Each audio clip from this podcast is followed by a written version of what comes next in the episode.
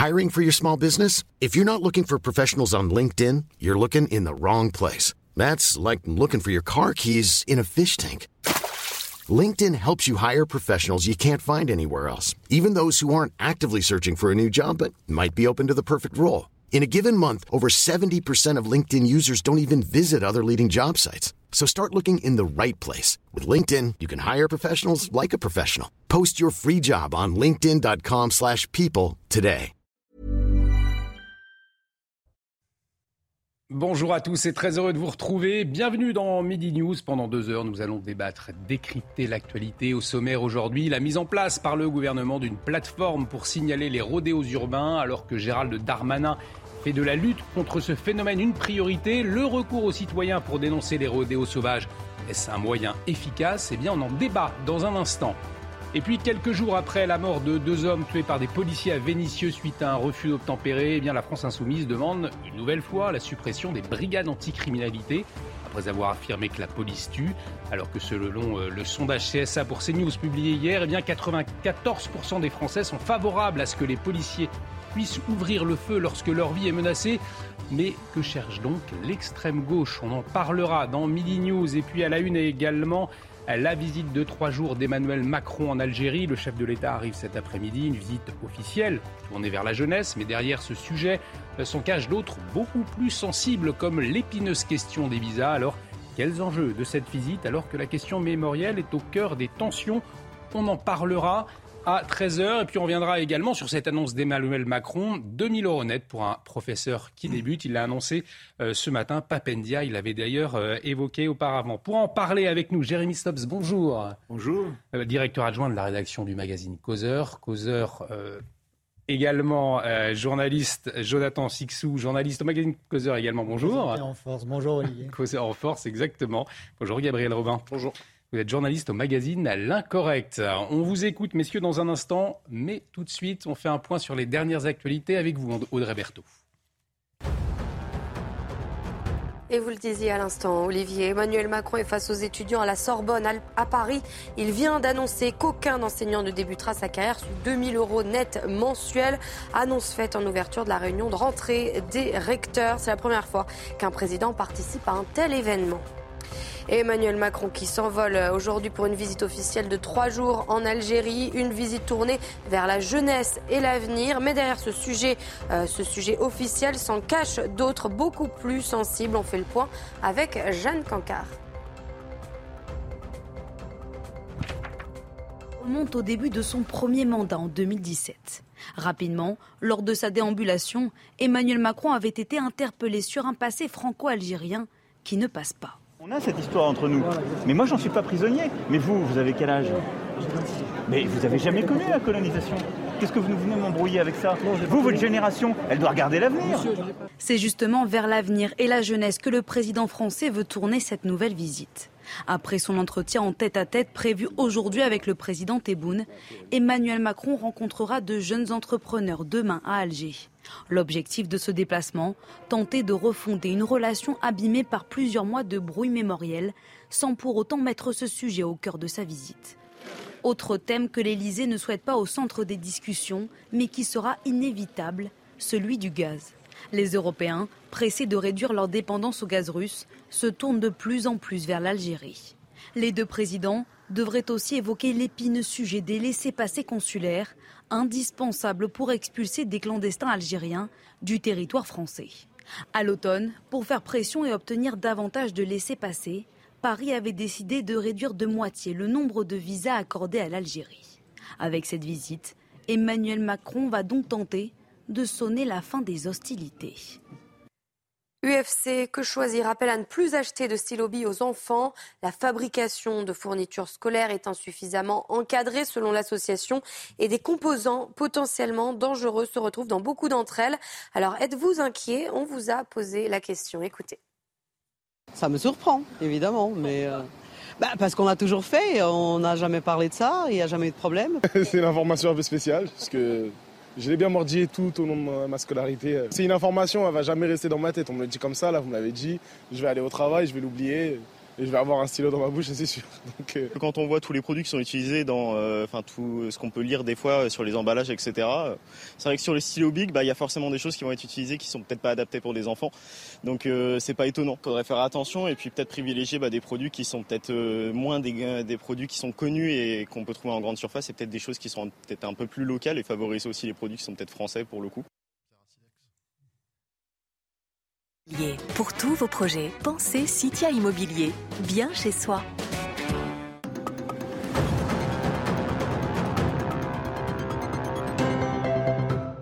Rendez-vous sur Canal Plus à 17h45 pour suivre le tirage au sort des phases de poule de la Ligue des Champions. Les Reds font pourtant figure d'épouvantail dans le chapeau 2 et constituent le pire tirage pour les champions de France. Dans le chapeau 3, Paris pourrait tomber sur le deuxième du dernier championnat d'Italie, l'Inter Milan. Les Écossais des Glasgow Rangers ou encore ceux du Celtic sont également des adversaires potentiels du chapeau 4. Quant à Marseille, placé finalement dans le chapeau 4 suite à la qualification du Benfica Lisbonne mardi soir, le tirage au sort peut être très relevé. On pourrait y retrouver le vainqueur de la dernière édition, le Real Madrid, le finaliste, Liverpool ou encore l'Inter Milan. C'était votre programme avec Citia Immobilier. Pour tous vos projets, pensez Citia Immobilier, bien chez soi. Et de retour sur le plateau de Midi News, place au débat à présent. Et on va démarrer avec la mise en place de cette plateforme par le ministère de l'Intérieur pour signaler les rodéos urbains. Alors que Gérald Darmanin a fait de la lutte contre ce phénomène une priorité, eh bien les Français peuvent désormais alerter sur un site. Le site c'est commissariat.fr. Ils peuvent signaler un rodéo sauvage. Une annonce faite hier à la préfecture de police de Paris. On écoute Gérald Darmanin. Depuis le mois de mai, vous avez mené à la préfecture de police plus de 23 000 opérations, menant à 2700 interpellations, dont 554 dans la seule région parisienne, et permettant la saisie de quasiment 200 engins. Parce que cette lutte est l'affaire de tous. Chaque francilien, chaque Français, chaque citoyen, chaque personne peut désormais, à partir d'aujourd'hui, comme pour les points de deal, dénoncer les rodéos motorisés sur la plateforme de la police nationale moncommissariat.fr. Alors Jérémy, le ministre de l'Intérieur, qui a été très actif hein, sur cette question euh, cet été, il a fait d'ailleurs plusieurs annonces. Là, une nouvelle euh, hier. Est-ce que c'est un outil, euh, le fait de signaler, un outil plus efficace, efficace selon vous, contre les rodéos sauvages? Le problème, c'est que de tels outils existaient déjà. Par exemple, l'année dernière, la ville de Reims a mis en place une plateforme spéciale pour les rodéos urbains. et puis l'État n'a pas bougé très vite parce que on, voit que le 26 juillet 2021, un certain duc, euh, nom de plume d'un citoyen lambda, je pense, euh, s'est plaint sur le, la plateforme moncommissariat.fr de l'absence d'une case pour hmm. signaler un rodéo urbain. Donc, plus d'un an plus tard, il y a enfin une case. Donc, c'est une case qui arrive. Il faut dire aussi que euh, pour certains euh, qui, étaient au courant, une Marseillaise en novembre 2021 a fait condamner l'État pour absence d'action face à des signalements répétés par elle de rodéo mm. urbain. Donc oui, c'est bien, mais c'est très peu et ça arrive en quelque sorte, la cavalerie arrive un peu trop tard. La cavalerie arrive un petit peu euh, trop tard. Gabriel Robin, en appeler aux Français, en tout cas, ça vous semblait efficace, une bonne idée? Écoutez, euh, euh, ça fait partie des mesures euh, qui permettent de, cacher un petit peu sous le tapis les véritables problèmes. C'est-à-dire qu'on va créer, comme d'habitude, un, numéro vert, un téléphone, un centre pour recevoir les messages. C'est exactement ce qu'a dit M. Stubbs à l'instant. Ça fait des années qu'il y a des rodéos. ça fait des années qu'ils sont médiatisés aussi. Euh, notamment dans les clips de rap. Si vous avez l'occasion de temps en temps de regarder des clips de rap, c'est très instructif. Il y a beaucoup de rodéos.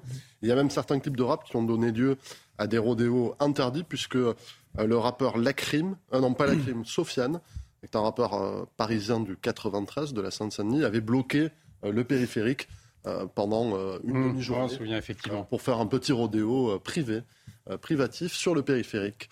vous avez les Dalton aussi qui ont souvent fait la une des des journaux, oui, qui ça, vous, ça vous fait rire, Jérémy Stubbs, Dalton.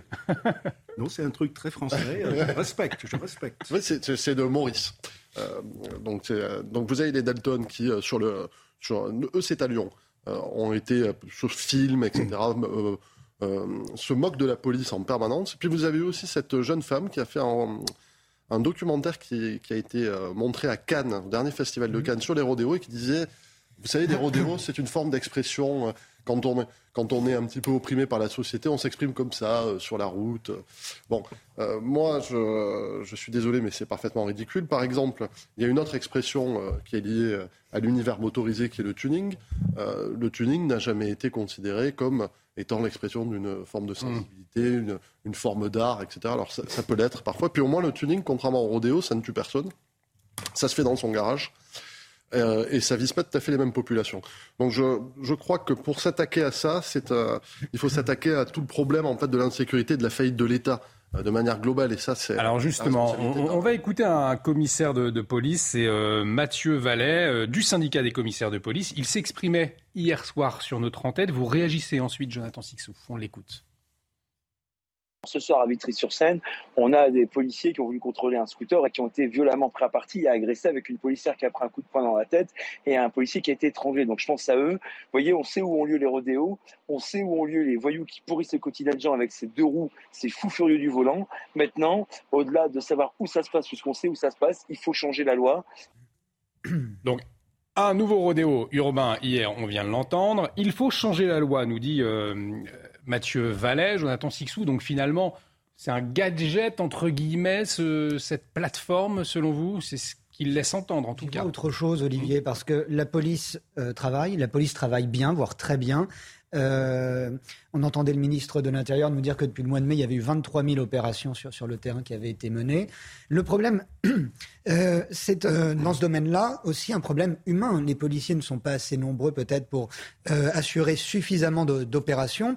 Et puis, ce qui peut être, pardon, j'ai un chat dans la gorge. Ce qui peut être un peu, ce qui, ce qui, me questionne en quelque sorte, c'est cet appel aux citoyens. Euh, cette plateforme qui dit vous avez été témoin d'un rodéo, en l'occurrence, voici, cliquez en trois clics, vous pouvez mmh. Euh, dénoncer ce que vous avez vu. Évidemment que dans les faits, ça peut permettre d'accélérer des choses, accélérer euh, déjà le, comptage des délits. Pourquoi pas, s'ils sont filmés, même euh, l'arrestation des auteurs de, ces délits. C'est très bien si ça peut arriver jusque-là. Mais ça illustre une, sorte de dérive de, qu'on voit progressivement de notre société à travers des réseaux sociaux et autres qui est cette idée de, se dénoncer les uns les autres. Je vous rappelle que pendant le, Covid, euh, mm. il, était fréquent qu'il y ait des dénonciations. Monsieur Machin ne respecte pas le couvre-feu. Madame, ma voisine du quatrième a reçu des amis, etc. Il y en a eu. Je ne dis pas que ça s'est généralisé, euh, mais il y en a eu.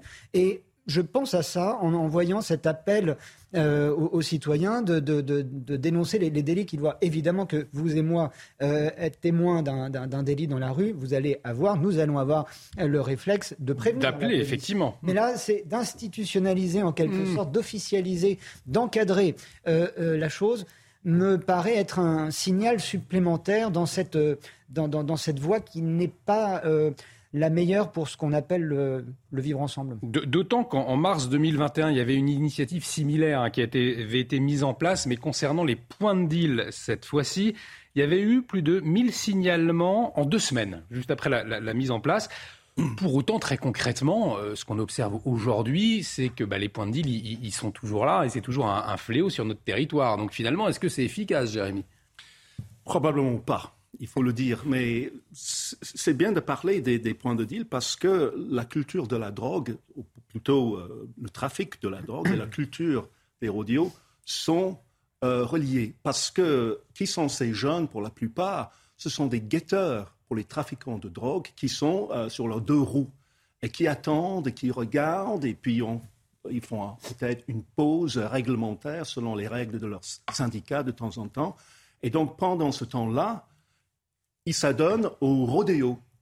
Donc, drogue, rodéo, il y a un lien. Hmm. Et donc, il faut euh, attaquer les deux en même temps. Comme le disait Gabriel Roda, il ne s'agit pas d'une auto-expression de gens réprimés, mais plutôt de petits délinquants qui euh, s'amusent et qui euh, sont dans une sorte de compétition entre hommes pour, le prestige. Et, ça, tout est lié. Donc, petite dénonciation ici et là, à mon avis, ça ne, ça ne marchera pas beaucoup. Gabriel Romain. C'est une contre-culture qui a émergé.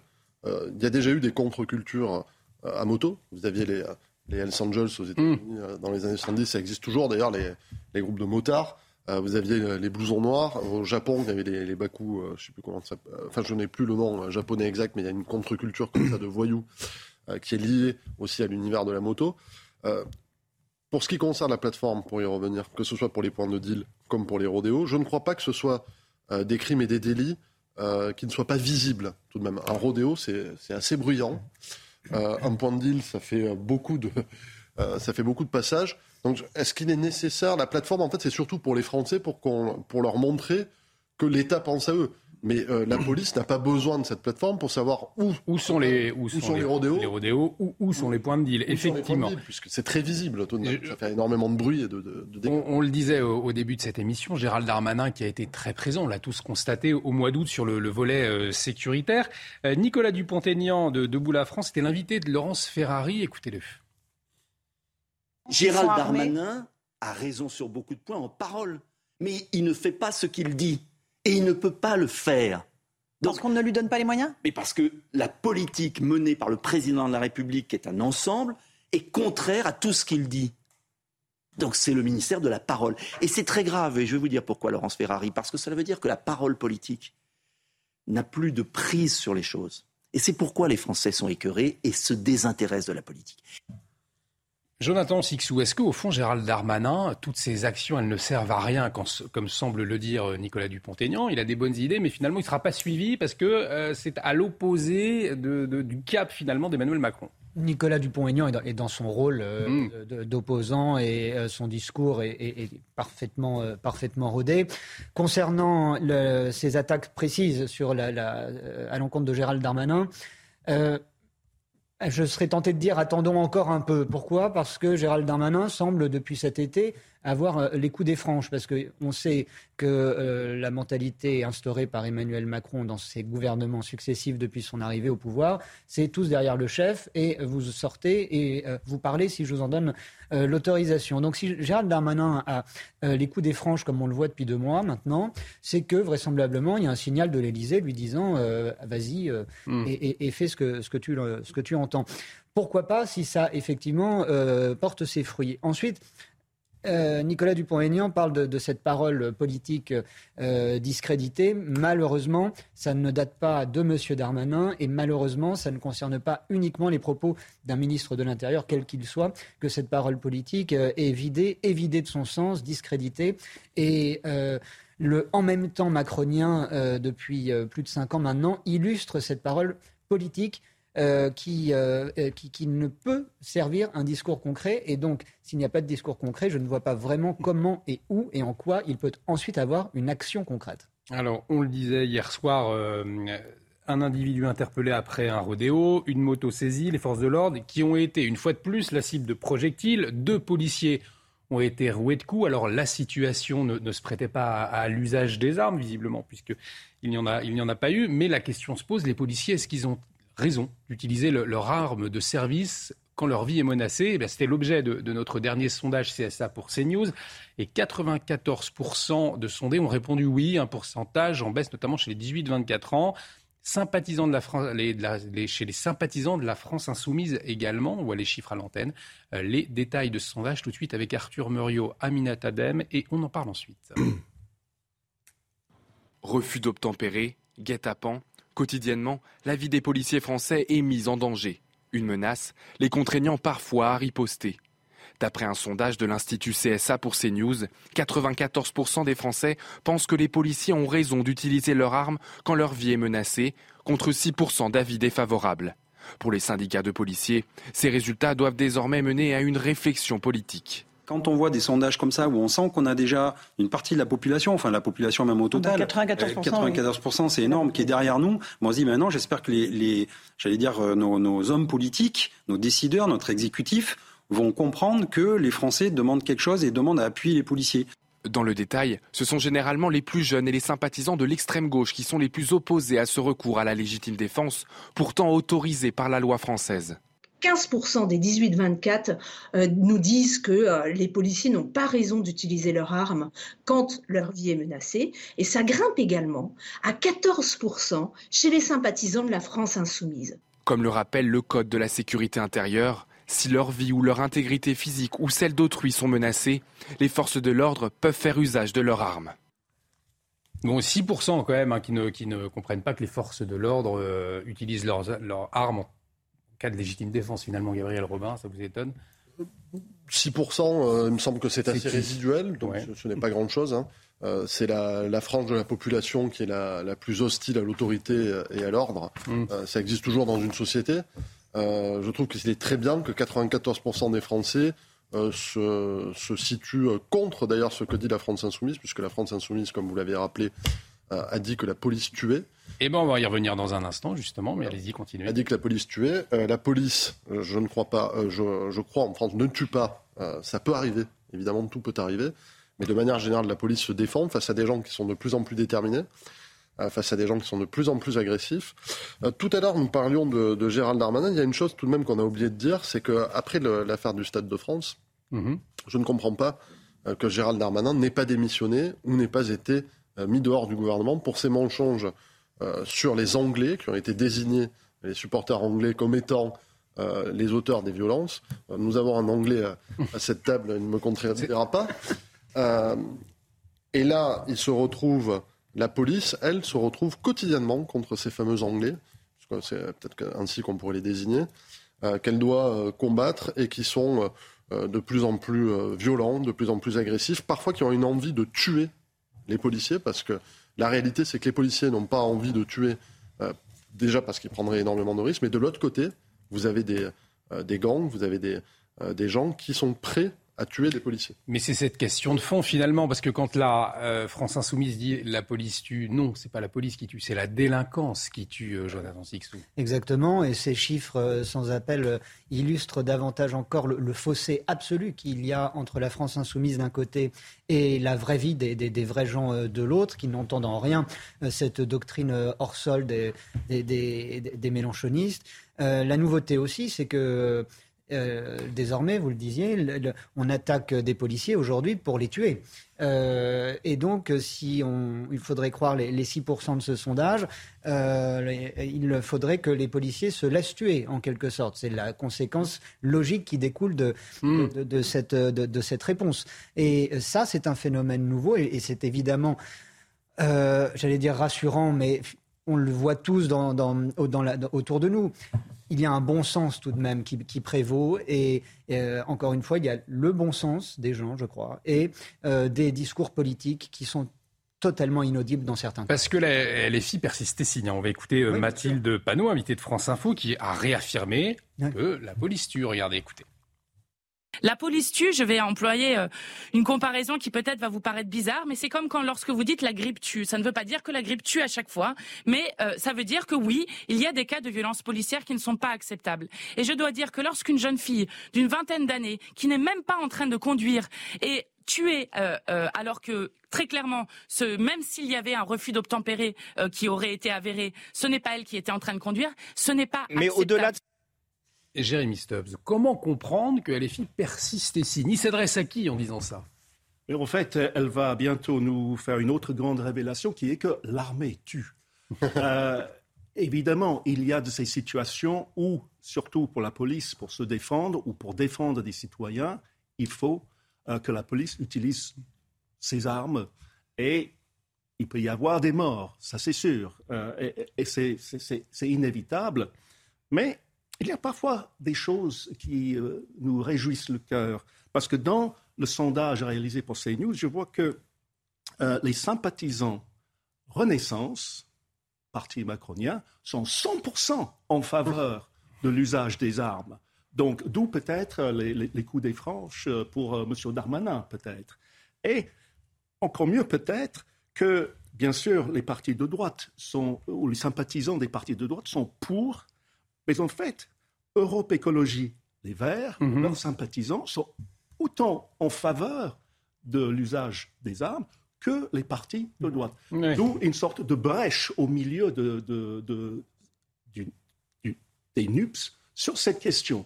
Donc, je pense que LFI se marginalise de plus oui. en plus. Il y, a, il y a une chose qui est, qui est toute simple dans ce que vous disiez, c'est que tout le monde souffrent de l'insécurité en France aujourd'hui, que ce mmh. soit les sympathisants de droite comme les sympathisants de gauche. Ils ont affaire aux mêmes rues. ils vivent parfois dans des grandes villes, parfois en périphérie. Et ils sont tous confrontés à ces phénomènes-là. si vous vivez à Paris, vous allez y être confronté. Mais dans les villes moyennes aussi. Et dans les zones rurales aussi maintenant. Et dans les zones rurales aussi, il y a une augmentation euh, de la violence dans les zones rurales au cours des cinq dernières années qui a été exponentielle. Bon, il y a eu une petite pause avec le Covid évidemment et les confinements, donc qui a fait baisser de manière artificielle euh, les statistiques de la criminalité et de la délinquance. Je rappelle que récemment, euh, à Angers, il y a trois, trois jeunes mmh. gens qui se sont fait poignarder dans mmh. la rue. C'était des enfants, 14 à 20 ans. Et ça, vous en avez aujourd'hui tous les jours des cas comme ça. Vous avez des cas de viol, vous avez des cas de, meurtre. Et tout ça nous oblige tout de même à avoir une police qui soit plus armée. Je rappelle une chose sur Darmanin. Il y a trois ans, il y a eu une manifestation des policiers et de vives protestations syndicales. Ils avaient demandé deux choses. Et des choses qui ne demandent ils avaient plus de moyens financiers. Alors ça, peut-être que l'État n'a pas le budget, mais ils avaient demandé autre chose qui, coûte, qui ne coûte rien. Euh, de revenir, de, de remettre les peines planchées. L'a-t-il fait? Non. Il ne l'a toujours pas fait. Et ça, ça ne coûte rien. Alors, c'est vrai qu'on va revoir le communiqué de la France Insoumise qui demande la suppression de la BAC, les, fameuses brigades anti-criminalité ou des brigades spécialisées de, terrain. Vous rappeliez, il y a eu toute une série d'attaques au couteau. On sait que ces policiers de la, BAC, effectivement, euh, ils sont formés pour des interventions euh, musclées et face à euh, une délinquance de, plus en plus violente, Jonathan Sixou, aujourd'hui, vouloir supprimer les BAC, finalement, c'est irresponsable. C'est irresponsable. C'est irresponsable. Ça illustre le, discrédit absolu de la France insoumise sur, sur, ces questions. Et je note que la France insoumise ne s'est euh, pas fendue d'un communiqué quand il y, a une, il y, a une, dizaine de jours de cela, une, un magasin de maroquinerie de luxe a été braqué à mm. Paris et le voleur, dans sa fuite, s'est jeté dans la Seine.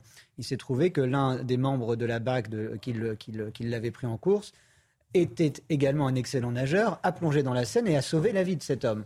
La LFI n'a pas souligné à ce moment-là euh, les, qualités que, humaines, si je puis dire, que pouvaient avoir des policiers de la BAC. Euh, ça illustre quoi aussi ces prises de position euh, hallucinantes, encore une fois, quand on connaît la réalité qu'endurent les, policiers sur, sur le terrain? Ça illustre le fait que cette extrême gauche-là, et la LFI en particulier, euh, n'a été élu qu'en flattant un, électorat communautariste euh, et absolument pas sur d'autres questions. Ça a été euh, vraiment, ça a été une, sorte de, d'unidirection politique en faveur de, ces populations que, l'on connaît dans, de nombreuses banlieues de, grandes villes de France, voire des villes moyennes.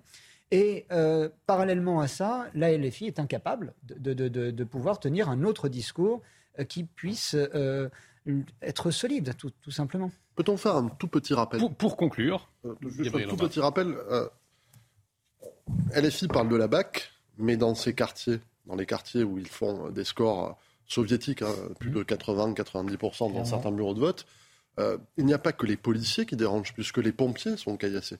Mmh. Puisque les médecins euh, aussi, SOS médecins, médecins qui ne peuvent plus se rendre dans certains quartiers. plus exercer, plus que la poste ne peut plus exercer, puisqu'en fait il n'y a plus du tout de service public. Donc qu'est-ce qui dérange? C'est pas la police, en fait, c'est tout simplement l'État, l'autorité de l'État et la France. Allez, on va marquer une pause dans un instant. On va revenir sur cette annonce euh, du chef de l'État ce matin. 2000 euros net pour un professeur qui euh, débute. Restez avec nous, à tout de suite dans Mini News.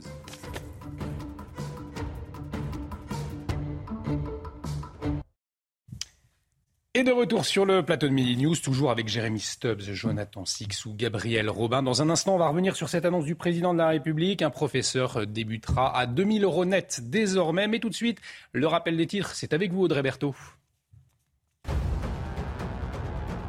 Gérald Darmanin a dévoilé le bilan de sa lutte contre le crack à Paris. Entre le 20 juillet et le 20 août, 128 personnes ont été interpellées, soit trois fois plus que l'année dernière à la même période. Le ministre de l'Intérieur a annoncé plusieurs mesures fortes pour poursuivre son action et il a prévu de se rendre en Afrique de l'Ouest pour trouver un moyen de bloquer le trafic à la source. Le gaz en France, les réserves sont désormais remplies à plus de 90%. L'Hexagone est donc en bonne route pour réaliser l'objectif du gouvernement d'atteindre 100% avant novembre afin de faire face à de potentielles pénuries liées à la guerre en Ukraine. Il n'y aura pas de Grand Prix de France en 2023, annonce du patron de la F1. De plus en plus de concurrents se sont ajoutés ces dernières années, avec par exemple des Grands Prix en Arabie Saoudite ou à Miami, si bien que plusieurs courses historiques sont menacées pour la saison prochaine. La Belgique et Monaco sont également menacées. L'école de la République française n'est plus à la hauteur. C'est ce qu'a dit Emmanuel Macron euh, ce matin, le chef de l'État qui s'est exprimé en ouverture de la réunion des recteurs d'académie à la Sorbonne Université. On va peut-être d'ailleurs entendre un, extrait de son intervention euh, d'ici un instant, mais peut-être une première réaction. Il a annoncé 2000 euros net par mois pour un professeur. Est-ce que euh, c'est bienvenu? Papendiaï en avait parlé. On écoute le chef de l'État, on en parle après. Nos enseignants, je le disais, le sentiment d'être insuffisamment reconnus, je crois que ce n'est pas qu'un sentiment, c'est une réalité, pas de vous ni de moi, mais dans la société. C'est un sujet, si je devais dire les choses de manière crue, de sens et de reconnaissance et de rémunération. C'est pourquoi nous avons, sur la base des travaux du Grenelle, que vous avez là aussi conduit, commencé une revalorisation générale de la rémunération il y a deux ans, qui sera poursuivie en faisant qu'aucun professeur ne débute sa carrière à moins de 2000 euros net, mais par un investissement massif de la nation que nous assumons, que le ministre va continuer de poursuivre, et qui permettra environ 10% d'augmentation de la rémunération par rapport au statu quo en T pour nos enseignants, et là de manière totalement inconditionnelle. Je vais m'adresser à l'ancien professeur, Jérémy Stobb. Il me semble que vous avez enseigné 2000 euros net par mois, c'est suffisant pour euh, cette reconnaissance que n'ont plus aujourd'hui les professeurs. C'est ce qu'a souligné hein, le chef de l'État. Ah bah, c'est un pas dans la hmm. bonne direction, c'est sûr. On peut même dire que c'est une excellente nouvelle, ou plutôt que ça aurait été une excellente nouvelle il y a un an, ou il y a six mois, ou même au cours de la campagne présidentielle. Ça arrive au dernier moment, c'est un signe de désespoir et je dirais même de, de cafouillage. Nous savons que Papendier, le ministre, a fait des promesses sur le, nombre de professeurs qui seraient en place. On sait qu'il y a de grandes difficultés à recruter ces professeurs. Et au dernier moment, euh, Jupiter descend de son nuage avec 2000 euros à, offrir. Euh, tout ça, euh, ça ne gouverner, c'est anticiper. Hmm. Où est l'anticipation là-dedans? C'est vrai qu'on a, on a le sentiment que c'est vraiment au dernier moment. On a entendu hein, euh, euh, cette détresse de beaucoup d'enseignants. On a entendu beaucoup de témoignages. On, en écoutera un dans un instant. Euh, on sait qu'à la rentrée, eh bien, tous les postes ne sont, ne sont pas pour vous. C'est vrai qu'on a le sentiment toujours que ça arrive trop tard. Ça arrive trop tard, et, mais même si le président avait parlé il y a six mois, je ne pense pas objectivement que ça aurait changé grand-chose, malheureusement. L'extrait que vous avez passé dans une euh, grande tradition euh, euh, macronienne, si je puis dire, où le président pose un bon constat, annonce quelques mesures qui vont là aussi dans, le bon sens. Reste à savoir si tout le, chantier pourra être mené dans, son ensemble. Quand je mm. dis cela, j'entends l'autre volet, qui est le volet social, parce que s'il y a une crise financière, effectivement, il y a une sorte de, dévaluation économique de, de, cette profession, il y a aussi et surtout une dévaluation de cette cette reconnaissance du professeur et en général d'évaluation du savoir. Euh, c'est ça la question de fond. 2000 euros, oui, mais pour enseigner quoi derrière Le niveau baisse, les élèves savent de moins en moins, les chiffres sont euh, très inquiétants quand vous euh, avez des profs qui tirent la sonnette d'alarme en disant mais un tel est entré en sixième, un tel va passer son bac, il ne comprend même pas un, un intitulé d'exercice, etc. Alors il y a l'apprentissage des élèves et leur capacité ou incapacité à apprendre, mais il y a en face d'eux les professeurs et la capacité ou pas à enseigner, à transmettre un savoir. Et il y a, c'est une vraie question, il y a d'excellents professeurs, c'est la majorité des cas, euh, pour être honnête, je pense. Mais il y a aussi de mauvais professeurs qui euh, et euh, il y a un, c'est un très grand chantier qui touche plusieurs sujets, vous voyez. Et le chef de l'État en, maniant cette carotte de 2000 euros par mois, euh, ne pourra pas tout résoudre d'un coup. Euh, je vous signale que justement cet été, on a eu quoi? On a eu ces sortes de, speed dating pour trouver mm. qui des profs de, euh, d'allemand, qui des profs de, maths, etc. Et il y a plein d'établissements qui n'ont plus de profs de latin, ça n'existe plus. Des profs d'allemand, c'est euh, en voie de disparition. les élèves français vont savoir à terme de moins en moins, et c'est ça qui est très inquiétant. Alors justement, Gabriel Robin, je reprends cette phrase du chef de l'État ce matin, l'école de la République française n'est plus à la hauteur. Alors, la faute à qui J'ai envie de dire. Euh, si effectivement on n'a plus de, professeurs de latin aujourd'hui, euh, il y, a une baisse du, niveau. Il y a eu aussi euh, une volonté, eh bien, de mettre de côté certaines matières pourtant fondamentales, et on le paye aujourd'hui? Il y a une baisse du niveau qui est, qui est factuelle. C'est pas c'est pas une vue de l'esprit réactionnaire que de, voir une baisse de niveau. D'ailleurs, elle s'exprime dans des dans les dans les études de, PISA, en fait, du classement de PISA, où la mm. France euh, littéralement sombré, euh, notamment dans des matières qui autrefois étaient euh, plutôt notre spécialité, c'est-à-dire les matières scientifiques, les mathématiques, où la France était, il y a 40 ou 50 ans, considérée parmi les, comme l'un des pays où les, mathématiques étaient le mieux enseignées, avec notamment l'URSS à l'époque. ce n'est plus du tout le cas. donc il y a eu un problème, un déficit d'autorité, d'autorité du, professeur et du maître, un système aussi scolaire français qui ne s'est pas adapté c'est-à-dire qui est resté sur le modèle du concours, etc., et qui n'a pas tranché, c'est-à-dire un concours, mm. mais euh, qui est de plus en plus dévalorisé aussi.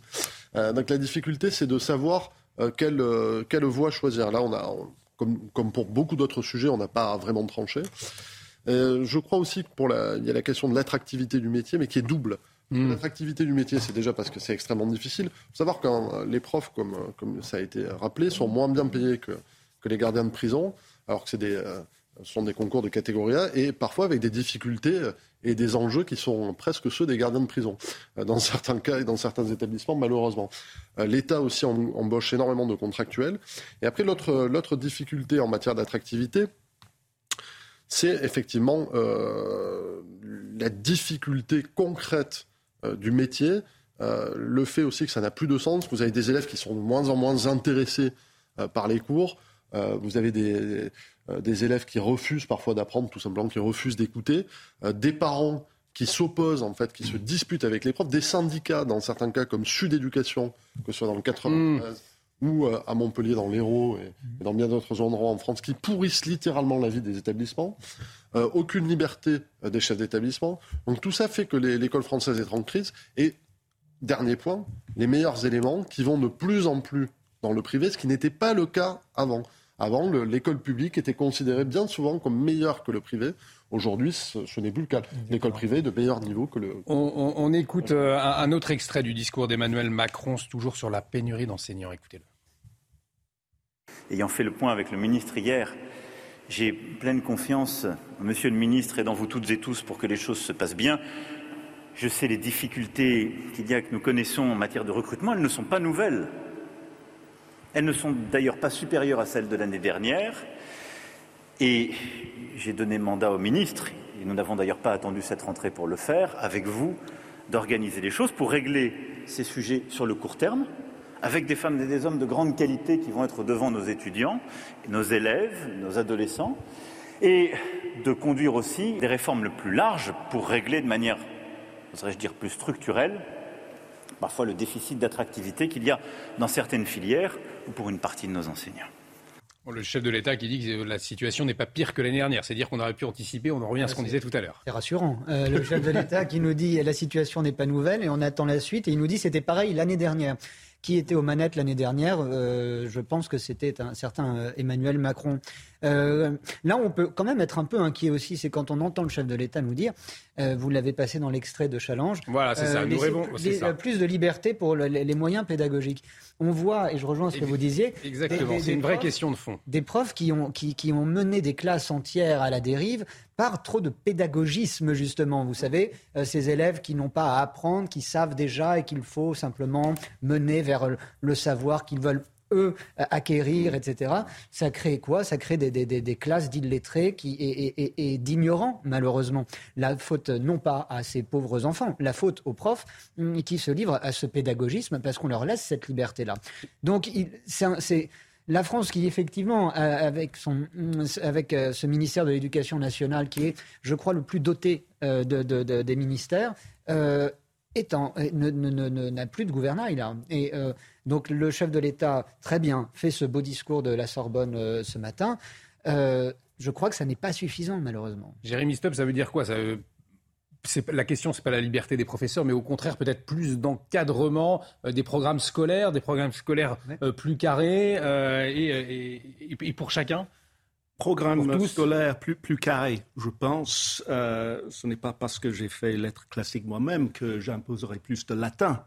Mais bien sûr, l'école, il faut un, certain épanouissement pour l'élève. On est d'accord, on est d'accord. Ce n'est pas une prison, ce n'est pas une caserne, mais c'est aussi un lieu de, discipline, non pas au sens où on est puni tout le temps euh, pour des, écarts aux, règles, mais où on, apprend à se gouverner en quelque sorte.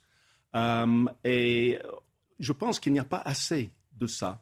D'ailleurs, au programme, aujourd'hui, euh, les, élèves étudient beaucoup moins les classiques de la littérature française, mais des, ouvrages contemporains qui prétendent parler de la situation de ces élèves. À part la discipline, l'éducation, c'est aussi une sorte d'échappatoire sur autre chose, hmm. sur le monde plus grand, sur le passé, sur des exemples euh, qui sont dignes d'être imités, comme euh, La Fontaine, euh, Molière, Racine. Je sais, je parle comme un vieux réac, mais de temps en temps, un vieux réac peut avoir raison. C'est vrai. Mais parfois, il y, a un truc qui n'est plus du tout lu, et il a tout à fait raison. Ce sont les mêmes les classiques de l'Antiquité, avec la disparition du latin. Les Juvénal, les Tite-Live, euh, les Cicéron. Moi, c'est une période de l'histoire qui m'avait beaucoup intéressé. Et il y avait déjà des constats d'ailleurs à l'époque. Quand on lit par exemple Ausson, qui était un poète gallo-romain euh, basé à, Bordeaux et à Toulouse, euh, il constatait déjà, et lui parce que c'est juste avant les invasions barbares, Ausson, hein, c'est quelques décennies avant euh, les champs cataloniques, il constatait déjà l'effondrement de la culture euh, latine à Rome. Hmm. J'ai l'impression, quand on ne lit plus les, auteurs antiques, on se retrouve dans la même situation qu'eux juste avant la chute de l'Empire romain.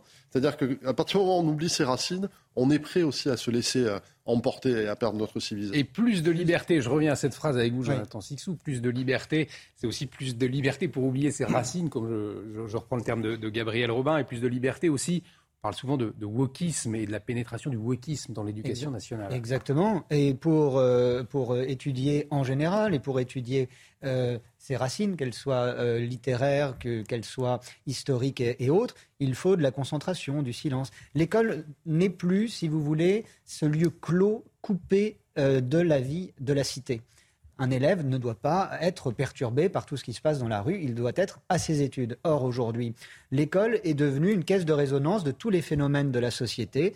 En cela, les réseaux sociaux jouent un rôle euh, considérable et euh, on en parle régulièrement dans Causeur d'ailleurs, des, sujets du bac, des sujets de, contrôle, etc., parfois même dans des petites classes qui sont effarants, qui sont euh, l'occasion pour les profs d'interpeller leurs élèves, de les questionner, de leur demander de réfléchir sur des sujets de société.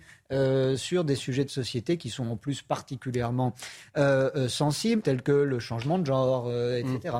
Et mm. l'école n'est plus ce lieu coupé du monde pour pouvoir apprendre sereinement tous les savoirs. C'est devenu aussi ce lieu ouvert sur le, reste de la vie et de la ville, et ça fait ça n'est pas positif, ça n'est pour, pour une atmosphère sereine. Gabriel Robin. Et d'apprentissage. Il y, a un problème aussi, on a renoncé à établir une hiérarchie dans les faits culturels. Il y a une hiérarchie. La, culture euh, classique euh, est intrinsèquement, en fait, et objectivement, il faut arrêter de, tout euh, subjectiver. C'est-à-dire que vous avez une culture qui est supérieure à une autre. la musique savante, le rap, ça, ne vaut pas la musique savante, ce n'est pas d'un même niveau. tout ne se vaut pas. Et en fait, quand on a renoncé à la hiérarchie, parce qu'on a cette espèce d'idéal d'égalité en permanence, on a renoncé aussi à ce qui est à ce qui élève, à ce qui est, à ce qui est bon. Et, je crois qu'on rend un très mauvais service aux jeunes en, en, renonçant et en refusant de leur apprendre ce qui est plus grand qu'eux. Parce que c'est comme ça qu'il pourrait. Le, le, le, rap, c'est vraiment hiérarchiquement en dessous de la musique sacrée. Euh, Jérémy, vous, vous rejoignez ce, ce, constat, de, enfin, en tout cas ce qu'affirme Gabriel Robin Ça ferait un, bon débat. Le problème, c'est que le rap, euh, ça ne va pas nous sauver non. dans la, la compétition mondiale. Et c'est un autre aspect. On a déjà parlé du classement PISA. Euh, nos petits jeunes sont en compétition directe avec des petits Coréens, Hmm. petits Chinois, euh, qui euh, réussissent euh, admirablement bien, surtout en maths, en sciences. Et je sais, c'est mauvais de parler de, de- de compétition, mais la planète, c'est une grande compétition. Et nous devons tenir tête économiquement, scientifiquement et en termes de technologie aux autres pays. Et si on n'y réussit pas, c'est toute la société qui, qui capote. Et, et c'est pour ça que l'avantage traditionnel des Français en, en maths, bon, il y a toujours de très bons mathématiciens en mais France, mais ce sont plutôt des êtres exceptionnels. Le niveau de base baisse. Et ça, ça c'est très inquiétant pour tout le monde. Et on aura l'occasion euh, d'en redébattre et d'en reparler, bien évidemment, sur ce plateau. Je vous propose maintenant de parler de la question de la, de la fraude, euh, avec ce cas précis, une, une femme qui touchait le, le RSA alors qu'elle vivait à, à l'étranger. C'est une Toulousaine, elle a 30 ans et elle a touché 11 000 euros au total entre mars 2018 et octobre 2020, la période durant laquelle elle vivait dans un pays du Golfe et elle a reconnu les faits, expliquant tout simplement eh bien, qu'elle avait besoin de cet argent. Elle va devoir rembourser la totalité de la somme qu'elle a escroquée. Les détails de cette affaire avec Adrien Spiteri. C'est ici, au commissariat de Toulouse, qu'une femme de 30 ans était convoquée ce mardi pour fraude aux prestations sociales. Tout commence en 2017 lorsque la Toulousaine effectue les démarches pour toucher le RSA, une demande à l'époque validée par les autorités compétentes. Problème, un an plus tard, la femme déménage pour un travail dans un pays du Golfe Persique et continue de se faire verser de l'argent par le contribuable. De mars 2018 à octobre 2020, elle aurait perçu 11 000 euros avant que les enquêteurs de la CAF ne découvrent la fraude. Une pratique courante selon ce spécialiste. Une des techniques de fraude habituelles pour les gens qui partent à l'étranger, c'est de ne pas déclarer euh, ce départ à l'étranger pour continuer à percevoir. Alors, qui le RSA, euh, qui les allocations logement, qui les allocations chômage, etc., etc. Donc, c'est une fraude très répandue. Accompagnée de son avocat, la femme a reconnu les faits. Elle est reconvoquée en juin 2023 pour une procédure de plaidé coupable. En 2021, 43 208 cas de fraude ont été détectés sur le territoire pour un montant total de 309 millions d'euros. Certaines peines peuvent aller jusqu'à 5 ans d'emprisonnement et 375 000 euros d'amende. Alors, 43 208 cas de, de fraude euh, l'année dernière, 309 millions d'euros, ça fait euh, beaucoup d'argent, effectivement, et on a le sentiment que c'est assez simple hein, quand on voit le cas de, cette dame qui part à l'étranger et qui reçoit euh, finalement ses, allocations. Est-ce qu'il n'y a pas un enjeu au niveau de, ces contrôles aujourd'hui, Gabriel Robin? C'est une fraude à l'échelle industrielle, c'est-à-dire que, comme tout ce qui est possible, à partir du moment où vous pouvez gagner de l'argent sans vous fatiguer, euh, vous allez essayer de le faire si vous êtes malhonnête. Et euh, donc on constate qu'il y a énormément de gens dans notre pays qui sont malhonnêtes et qui ont la possibilité aussi, comme le disait M. Prats, de partir à l'étranger, euh, qui ne sont pas... Parce que là, on a découvert, donc, comme vous l'avez dit, euh, 7 000, euh, 40 000, un peu plus de 40 000 cas. euh, à 43 hauteur de 208, 7 000 ouais. et quelques, en fait, enfin, les fraudes moyennes de- de- d'un peu plus de 7 000 euros, donc ce qui fait environ entre 300 et 400 millions d'euros, mais c'est la, la, la partie euh, émergée de l'iceberg, puisque euh, en réalité, là, ce sont que les gens qui ont été contrôlés et découverts. Donc on peut supposer euh, qu'il y en a beaucoup plus, que tout le monde essaye de gratter. Et le RSA, malheureusement, en plus, n'a pas réussi à faire diminuer la pauvreté en France. Euh, ça a été dit, ça a été expliqué, nombreux économistes euh, l'ont démontré. Le RSA n'est pas suffisant en fait pour faire diminuer la pauvreté en France. Et euh, vous avez, si vous voulez, énormément de, de fraudes, euh, que ce soit euh, aux prestations sociales, que ce soit aux aides au logement. Et ça, grève le budget euh, français. C'est injuste aussi pour ceux qui payent l'impôt honnêtement. Parce que quand vous payez l'impôt honnêtement, en, fait, en réalité, ces gens-là nous volent. Ils volent, ils volent l'État, mais ils volent vos impôts, puisque c'est nous qui, qui, qui payons la prestation sociale. Euh, donc oui. Donc ça veut dire plus de, traquer, mais ce sera difficile. plus, plus de contrôle, plus de, de- de sanctions, Jérémy Stubbs? Sanctions plus dures. Sanctions plus dures. On voyait un 5 ans hein, euh, d'emprisonnement. euh, Oui, et, il faut que, ce- que ce soit très clair pour ceux qui, qui, qui, euh, commettent ces crimes, quelles en seront les conséquences. Un délit. Et, et voilà. Et, ça soulève toute la question de ce qu'on appelle l'assistanat. La France est un pays très généreux. Et, en France, apparemment, on est fier de cette générosité. Tant mieux. Mais il ne faut pas que la générosité aille trop loin. Parce que euh, toute l'idée ici, c'est de remettre les gens sur le marché du travail pour qu'ils produisent. Et euh, la productivité est un grand problème pour les pays euh, de l'Ouest, de l'Ouest de l'Europe mmh. en particulier. Euh, nous aurons bientôt, bien sûr, à, l'Assemblée nationale, la, question de la réforme de l'assurance chômage aussi. Hmm. Euh, et, donc, euh, oui, on peut être généreux, c'est très bien, c'est très idéaliste, etc., etc. Mais est-ce que c'est vraiment faire, faire, faire le bien? Parce que l'idée, c'est plutôt de pousser vers l'emploi. Et, et l'emploi productif. Je le répète, parce que, encore une fois, nous sommes dans une compétition mondiale. Alors, plus de sanctions, plus de contrôles. On a demandé aux Français ce qu'ils en pensaient. Écoutez-les. Je pense qu'il y a beaucoup d'abus et beaucoup plus que ce qu'on ne croit. Et je pense qu'il n'y a en effet pas du tout assez de contrôle. C'est un sujet euh, qui existe depuis un petit moment euh, pour moi et je pense qu'il faut un contrôle un peu plus récurrent, un peu plus, euh, un peu plus fort de la part des autorités, de la part du gouvernement. on a énormément de chance d'être en France. Moi je reviens de l'étranger, j'étais 8 mois, 8 mois à l'étranger et en France on a énormément d'aide sociale. Déjà il faut être conscient de ça et quand on est conscient de ça, il ne faut pas en abuser. C'est pas normal que des gens profitent de, de la geste de, de toute la population. C'est pas normal. Il faut le sanctionner vraiment très durement. Jonathan Sixou, c'est vrai que ce type de fraude, euh, ça ne date pas d'hier. Il y a aussi les, fraudes à la carte vitale, il y a différents types de fraudes. Euh, on profite d'une générosité française en quelque sorte. En face, il faut être beaucoup plus ferme. C'est pour moi un sujet d'incompréhension totale. Mm. Le sujet est tellement ancien, chiffré précisément mm. année après année. Et euh, en face, on a quoi? On a un message toujours très très faible pour dire ou attention, c'est pas bien, vous êtes des fraudeurs. C'est un sport national depuis énormément d'années, malheureusement, et il y a, évidemment, il doit sûrement y avoir quelques contrôles, mais qui ne sont pas à la hauteur de ce qu'ils devraient être, ces contrôles.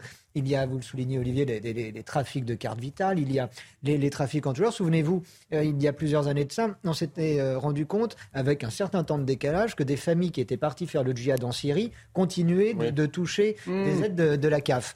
Euh, donc vous avez, si vous voulez, des, des situations totalement délirantes qui se produisent du fait d'une c'est étonnant à dire, mais d'une certaine légèreté de, gestion, alors qu'on parle de millions, de milliards euh, dans certains cas. C'est vraiment un vrai scandale français parce que c'est un serpent de mer depuis trop d'années. Et Charles Prats, Gabriel Robin, qu'on entendait, euh, qui précise aussi, alors pas dans le sujet, mais dans, un autre son, on n'a pas le temps de, l'écouter, néanmoins il précise que c'est impossible de récupérer ces sommes la plupart du temps.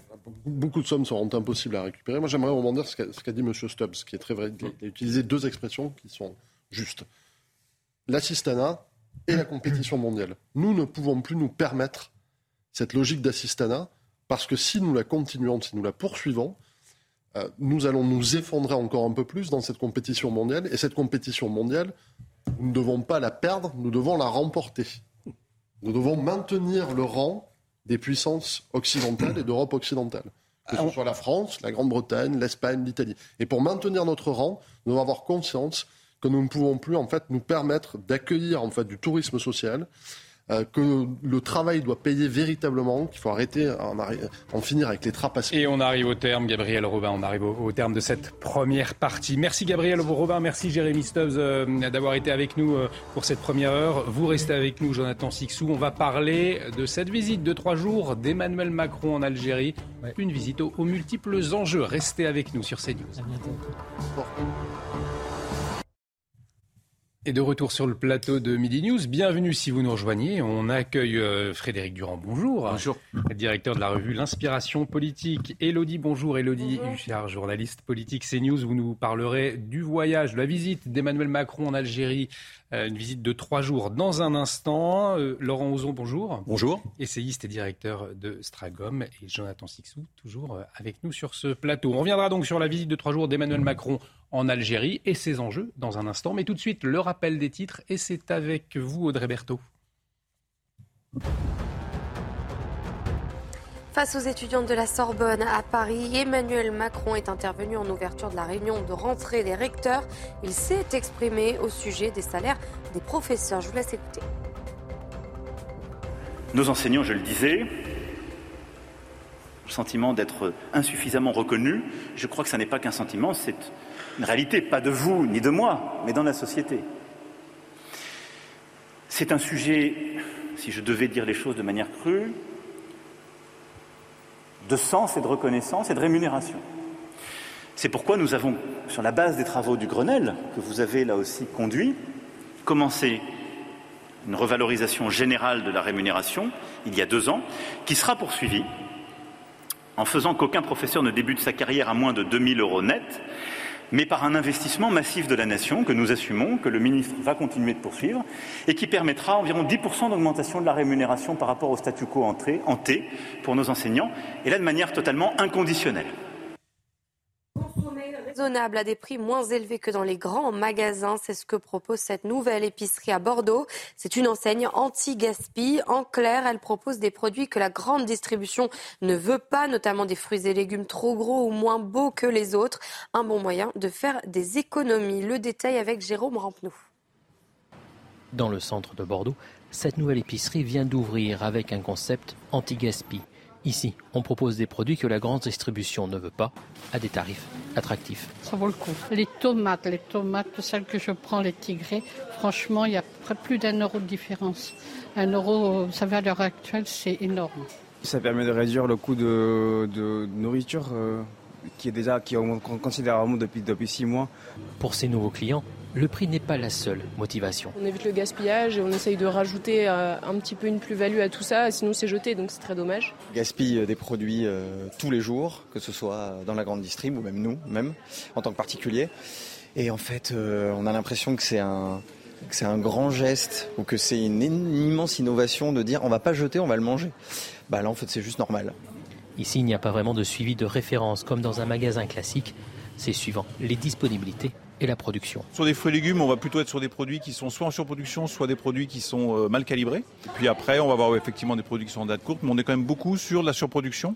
Euh, et c'est pour ça qu'on travaille avec euh, à peu près 900 partenaires, soit des industriels, soit des producteurs.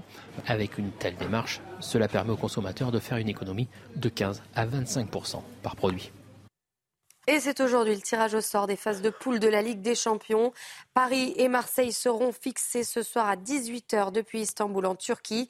Le PSG se trouve dans le chapeau 1, le chapeau des favoris. Le tirage risque d'être plus compliqué pour Marseille qui se trouve dans le chapeau numéro 4.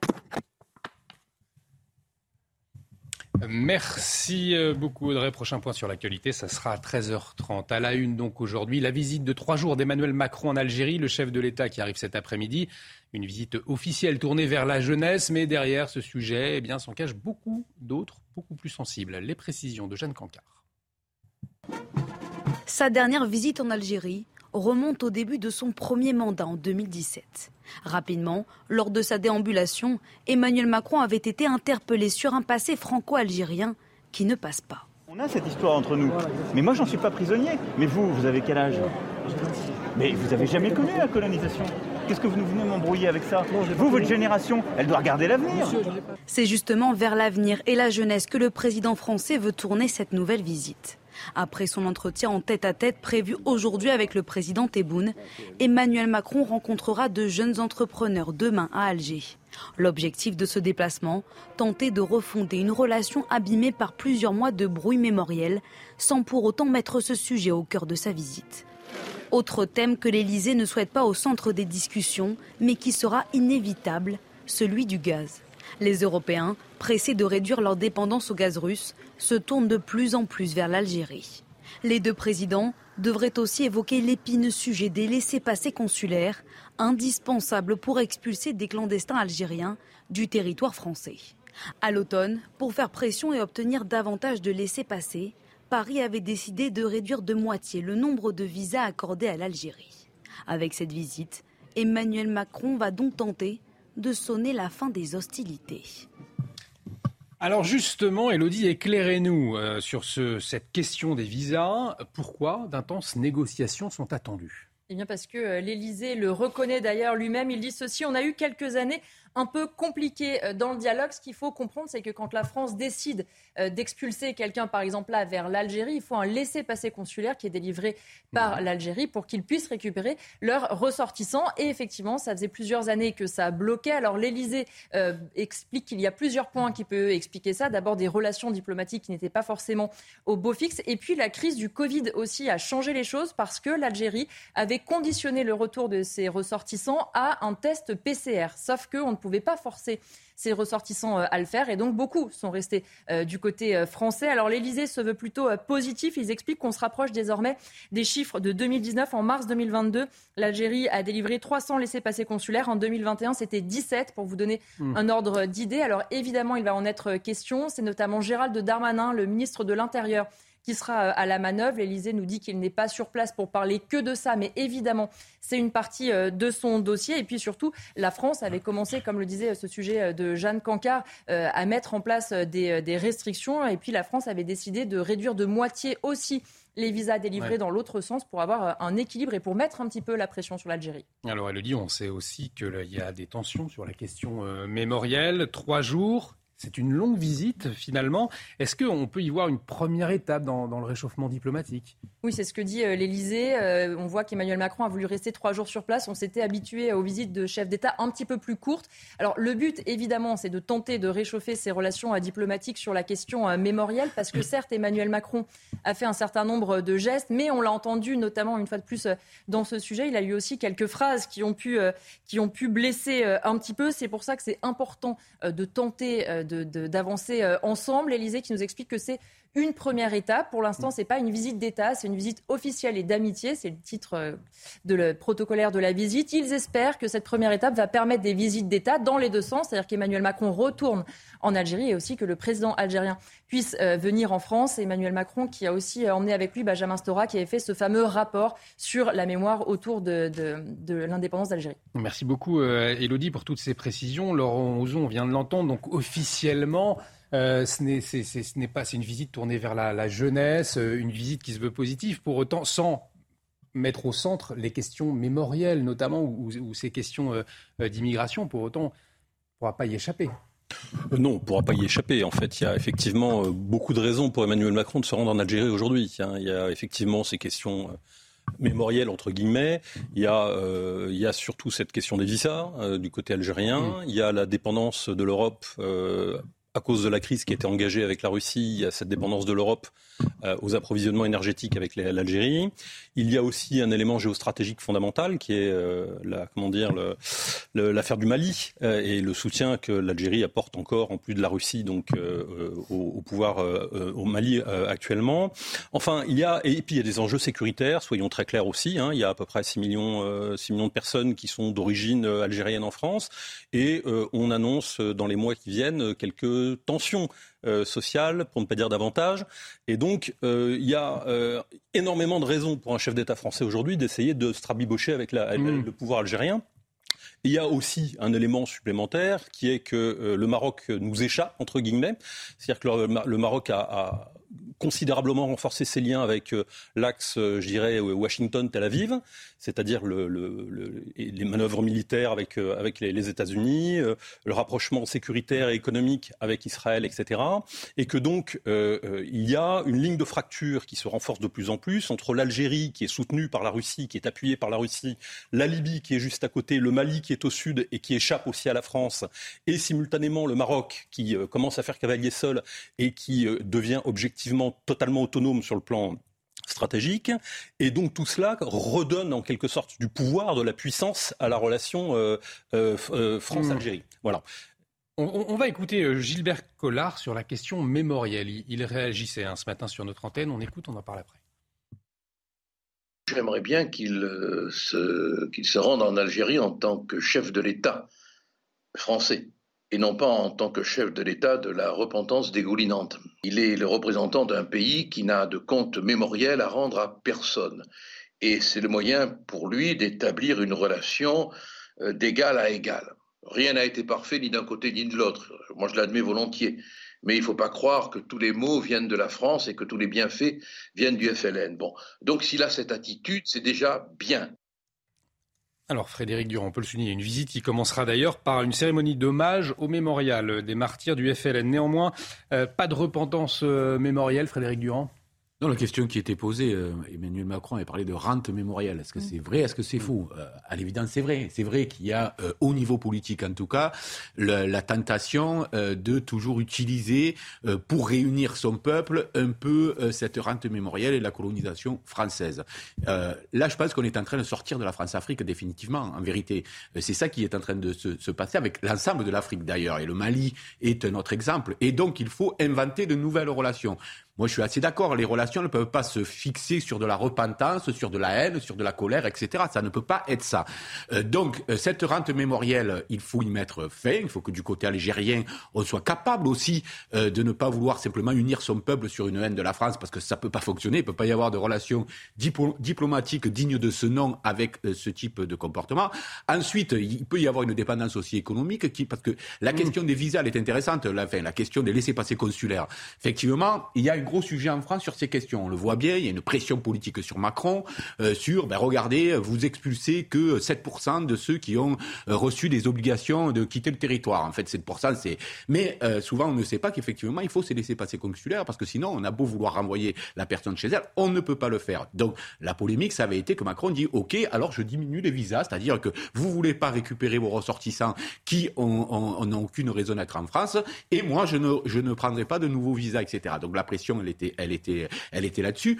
Est-ce que la dépendance économique de la, potentielle de la France au gaz algérien va assouplir cette, cette question-là? Euh, Donc là, il y a un vrai débat parce que si on se dit, ah ben, on recommence à délivrer des visas de façon tout à fait normale, même si on n'a pas de laisser-passer consulaire, alors les Français ne seront pas d'accord, je pense. Elodie, c'est au fond, c'est ça. Il y aura, euh, ça sera donnant-donnant finalement. Euh, la question du gaz, la question des visas, on peut s'y attendre?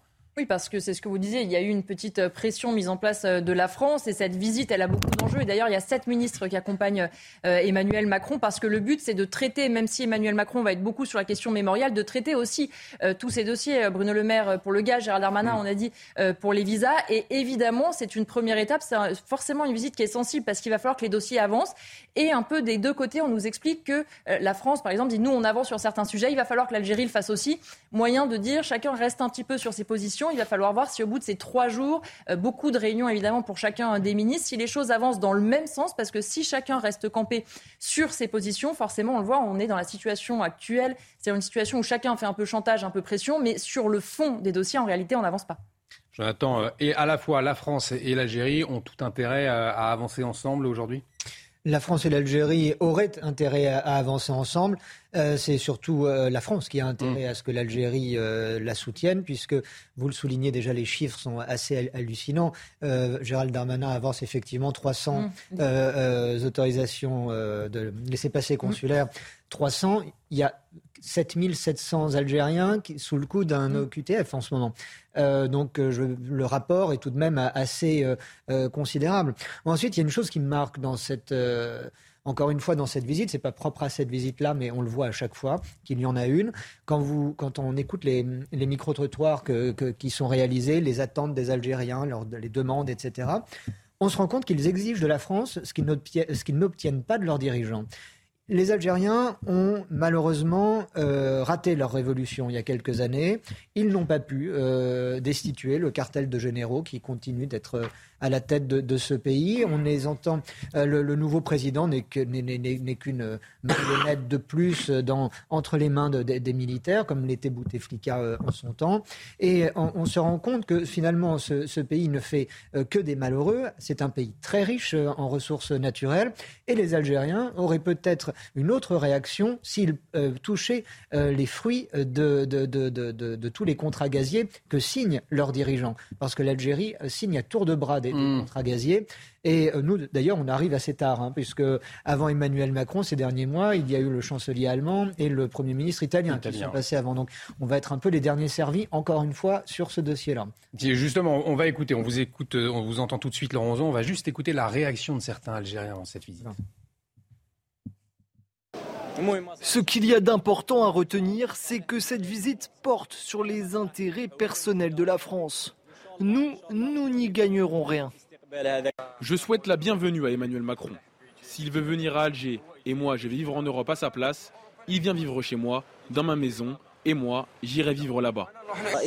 Concernant la visite du président français Macron, c'est une visite d'État entre deux présidents. En tant que citoyen, je ne m'attends pas à grand-chose, ni à rien de nouveau portant sur les intérêts de l'Algérie. Laurent Ozon, on peut, s'attendre justement à une évolution euh, après cette euh, visite?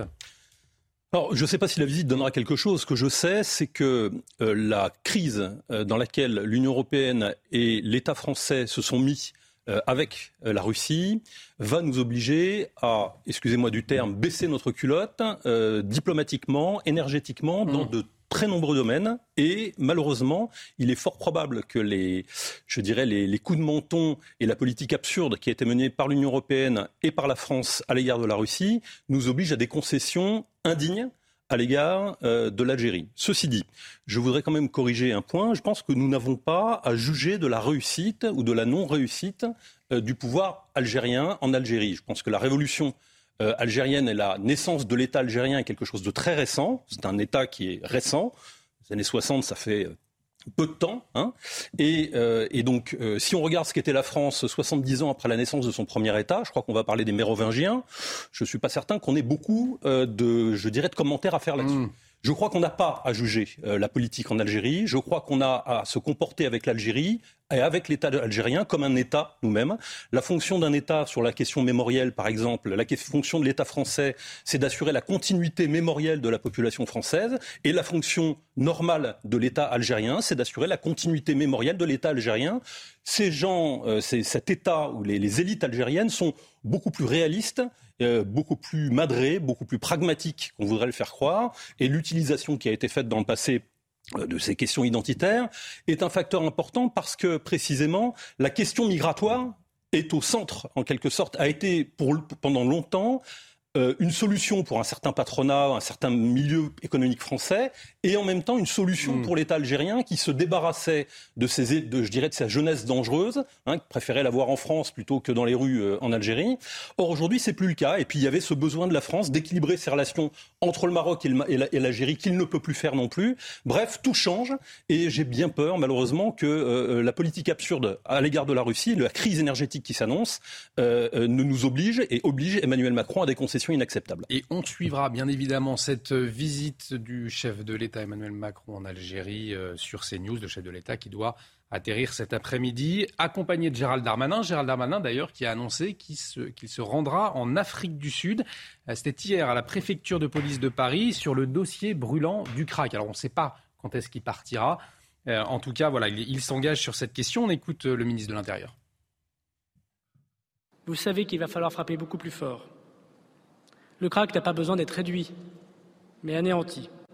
Pour cela, en ce qui concerne le ministère de l'Intérieur et la préfecture de police, il faut démonter les filières. Je me rendrai bientôt en Afrique de l'Ouest pour avoir un, dialogue franc avec les pays concernés et créer des conditions de reconduite très rapides des trafiquants dans leur pays d'origine. Il faut également interpeller systématiquement les consommateurs de la rue pour que les habitants de Paris et des départements de Petite Couronne, singulièrement de Seine-Saint-Denis, soient définitivement débarrassés de ce fléau. Il se rendra donc en Afrique de l'Ouest et non pas en Afrique du Sud. J'ai commis euh, une erreur. Merci Frédéric Durand de l'avoir euh, souligné. On le voit en tout cas, Elodie, euh, que le Gérald Darmanin très actif hein, sur le territoire au mois d'août. maintenant, c'est un petit peu le côté, le volet diplomatique qu'il ouvre, à la fois en Algérie, on en parlait à l'instant, et aussi en Afrique de l'Ouest sur la question du crack. Oui, mais ça va être la même logique en fait mm. qu'avec l'Algérie, c'est-à-dire que même si on a vu effectivement Gérald Darmanin euh, tout l'été euh, très actif, beaucoup de déplacements, beaucoup de prises de parole.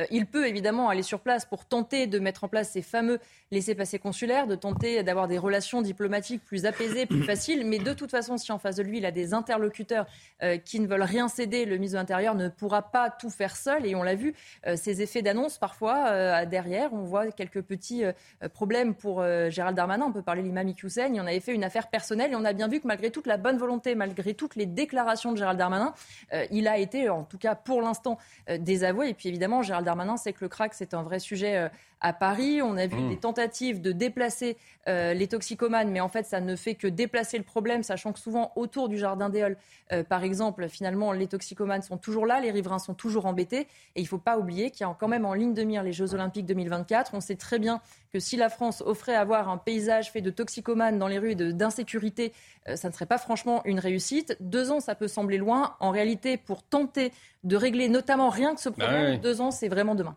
Jonathan, le préfet de police de Paris, Laurent Nunez, euh, c'est une priorité, euh, la lutte contre le crack, deux ans avant ces, JO. Euh, on voit donc Gérald Darmanin s'attaquer au problème du réseau, du trafic en Afrique de l'Ouest. S'il n'arrive pas finalement à se mettre d'accord diplomatiquement avec ces pays de l'Afrique de l'Ouest qui fournissent le crack, s'il n'y a pas une coordination, une cohésion dans la lutte, c'est vrai que ça, toutes les annonces qui ont été faites jusque-là, ça va être difficile de les tenir. Euh, pour le moins. Ensuite, euh, c'est la lutte euh, anti-drogue qui doit être à chaque échelon suivi des faits. Le, problème de cette lutte contre le crack spécifiquement, vous le disiez, Elodie, on, ne fait que déplacer les problèmes dans Paris.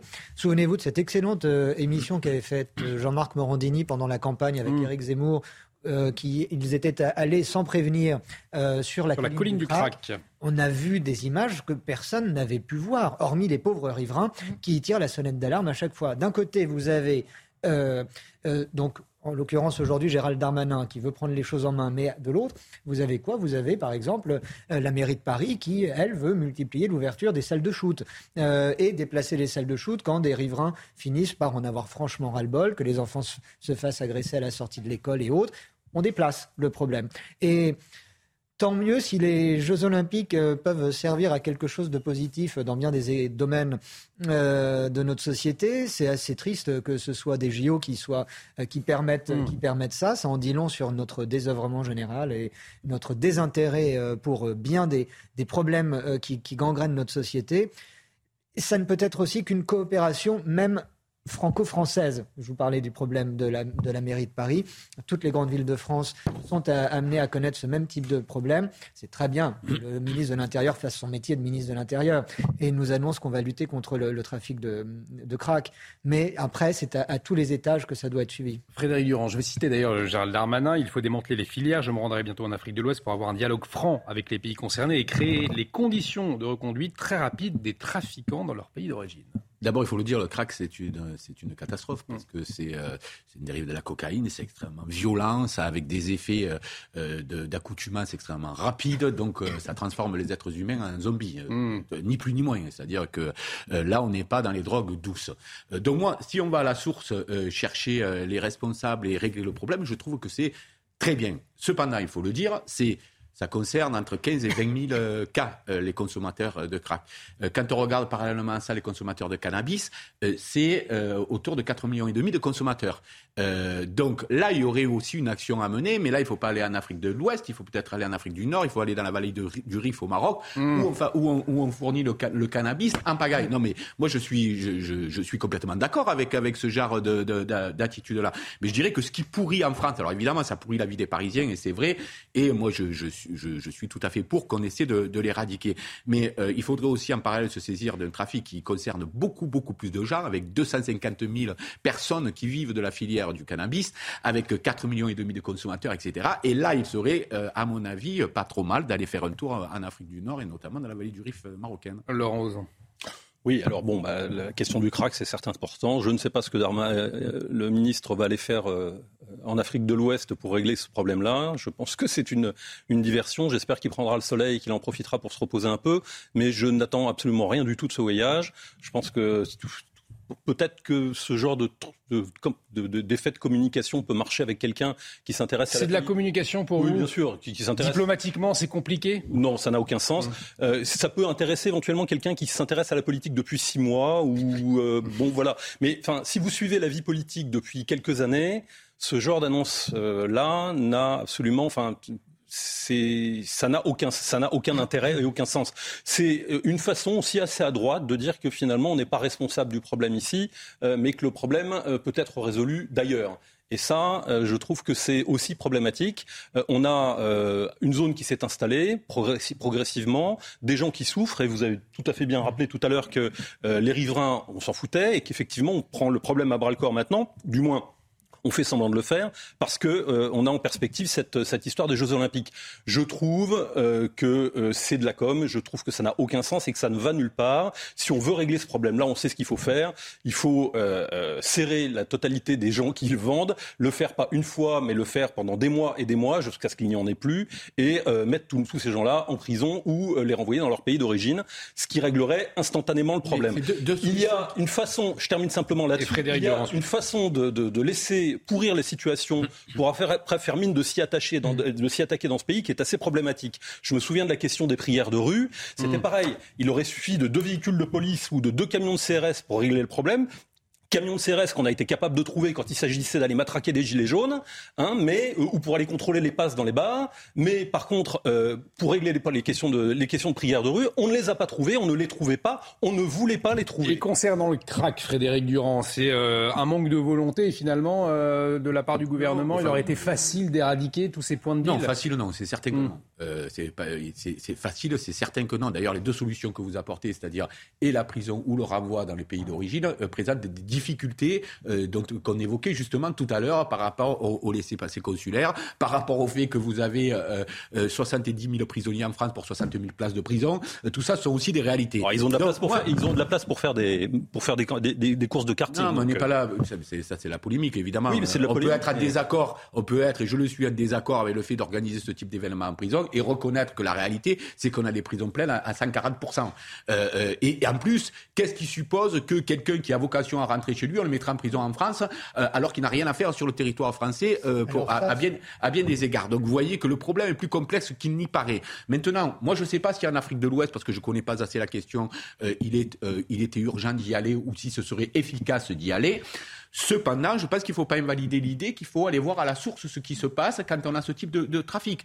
Euh, alors c'est pour renvoyer, c'est pour renvoyer les, trafiquants. C'est pour renvoyer les trafiquants plus rapidement dans leur pays sont au Kosovo, les labos de crack sont sur le territoire européen. Il n'y a pas besoin d'aller en Europe de l'Ouest. C'est pour ça que je vous, c'est pour ça que je vous disais, c'est peut-être pas pertinent d'aller en Europe de l'Ouest. Par contre, aller à la source, ça, ça me paraît pertinent. Jonathan Sixou, pour conclure, on va marquer une pause. Oui, c'était vraiment en illustration de ce que vous disiez, Frédéric. Il y a quelques jours à Paris, il y a un dealer de crack qui a été euh, jugé pour, euh, euh, pour homicide involontaire après l'overdose d'un de ses clients.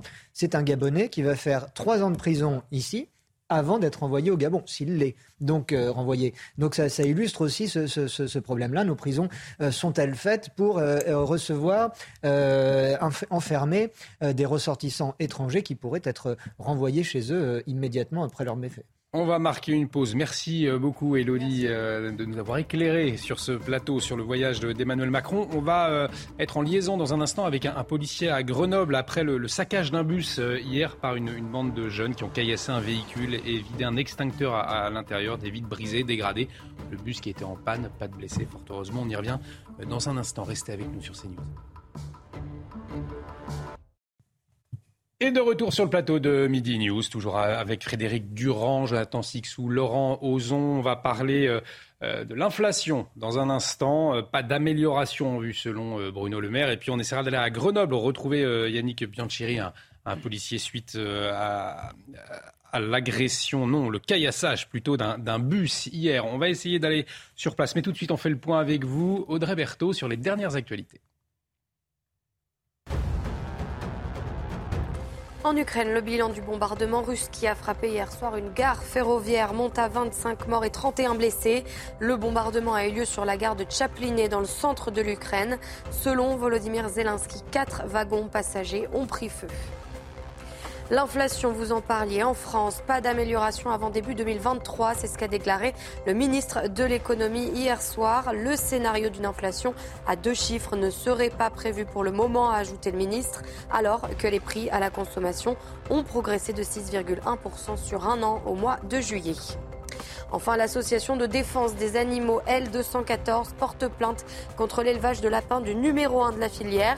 L214 a déposé plainte en raison de mauvais traitements dans son élevage d'Ille-et-Vilaine. L'association réclame la fermeture d'urgence de l'exploitation. C'est bien la clim là. Pas d'amélioration donc sur la hausse des prix selon le ministre de l'économie. On, vient de l'entendre. Bruno Le Maire a assuré qu'il ne fallait pas attendre d'amélioration sur le front de l'inflation. C'est avant début 2023, alors que le président de la République, on l'a entendu, a annoncé hier des, temps sombres à venir, la fin de l'abondance. Euh, qu'est-ce qu'en pensent les Français? Comment ils l'ont, reçu cette phrase du président de la République? On on les écoute et puis on en parle ensuite. C'est sûr que c'est un peu compliqué. Moi, je pense plus à ma fille qui est un peu dans la précarité, qu'il faut aider, il faut aider. On continuera à se serrer la ceinture. Il n'y a pas le choix, il de s'entraider. On serre déjà la ceinture, si on doit resserrer encore, franchement, je suis sûr de maigrir, la taille guêpe. Donc, euh, ça va être chaud. Au jour le jour, travailler plus peut-être s'il faut, hein, carrément.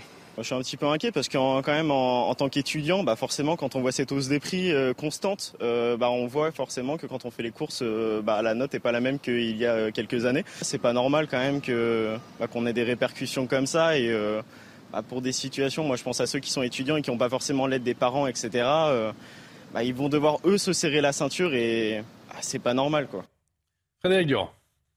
Oui, d'abord moi je, voulais dire que la, phrase d'Emmanuel Macron sur la fin de la parfaitement scandaleuse. Quand on vit dans un pays où 70% euh, des gens gagnent moins de 2000 euros, quand on a 10 millions de pauvres, quand on a 5 euh, millions de chômeurs, toutes catégories confondues, je me demande, je me demande comment on peut s'adresser de cette manière-là aux Français. Euh, parce que à qui, à qui parle-t-il lorsqu'il dit c'est la fin de l'abondance? Parce que si c'est la fin de l'abondance, alors il y en a beaucoup qui ont loupé le début en France. Hein. Mmh. il s'adresse pas, il s'adresse pas à, à finalement les 10-15% qui vivent sans doute dans l'abondance en France il s'adresse à tous les autres pour que les 10-15% puissent continuer de vivre dans l'abondance. Euh, et, là, c'est vraiment, c'est un proverbe africain qui dit euh, attendez d'avoir traversé la, rivière pour vous moquer du crocodile. Euh, c'est ce qu'a fait Macron, c'est-à-dire qu'il s'est d'abord fait élire et ensuite il se moque un petit peu de nous.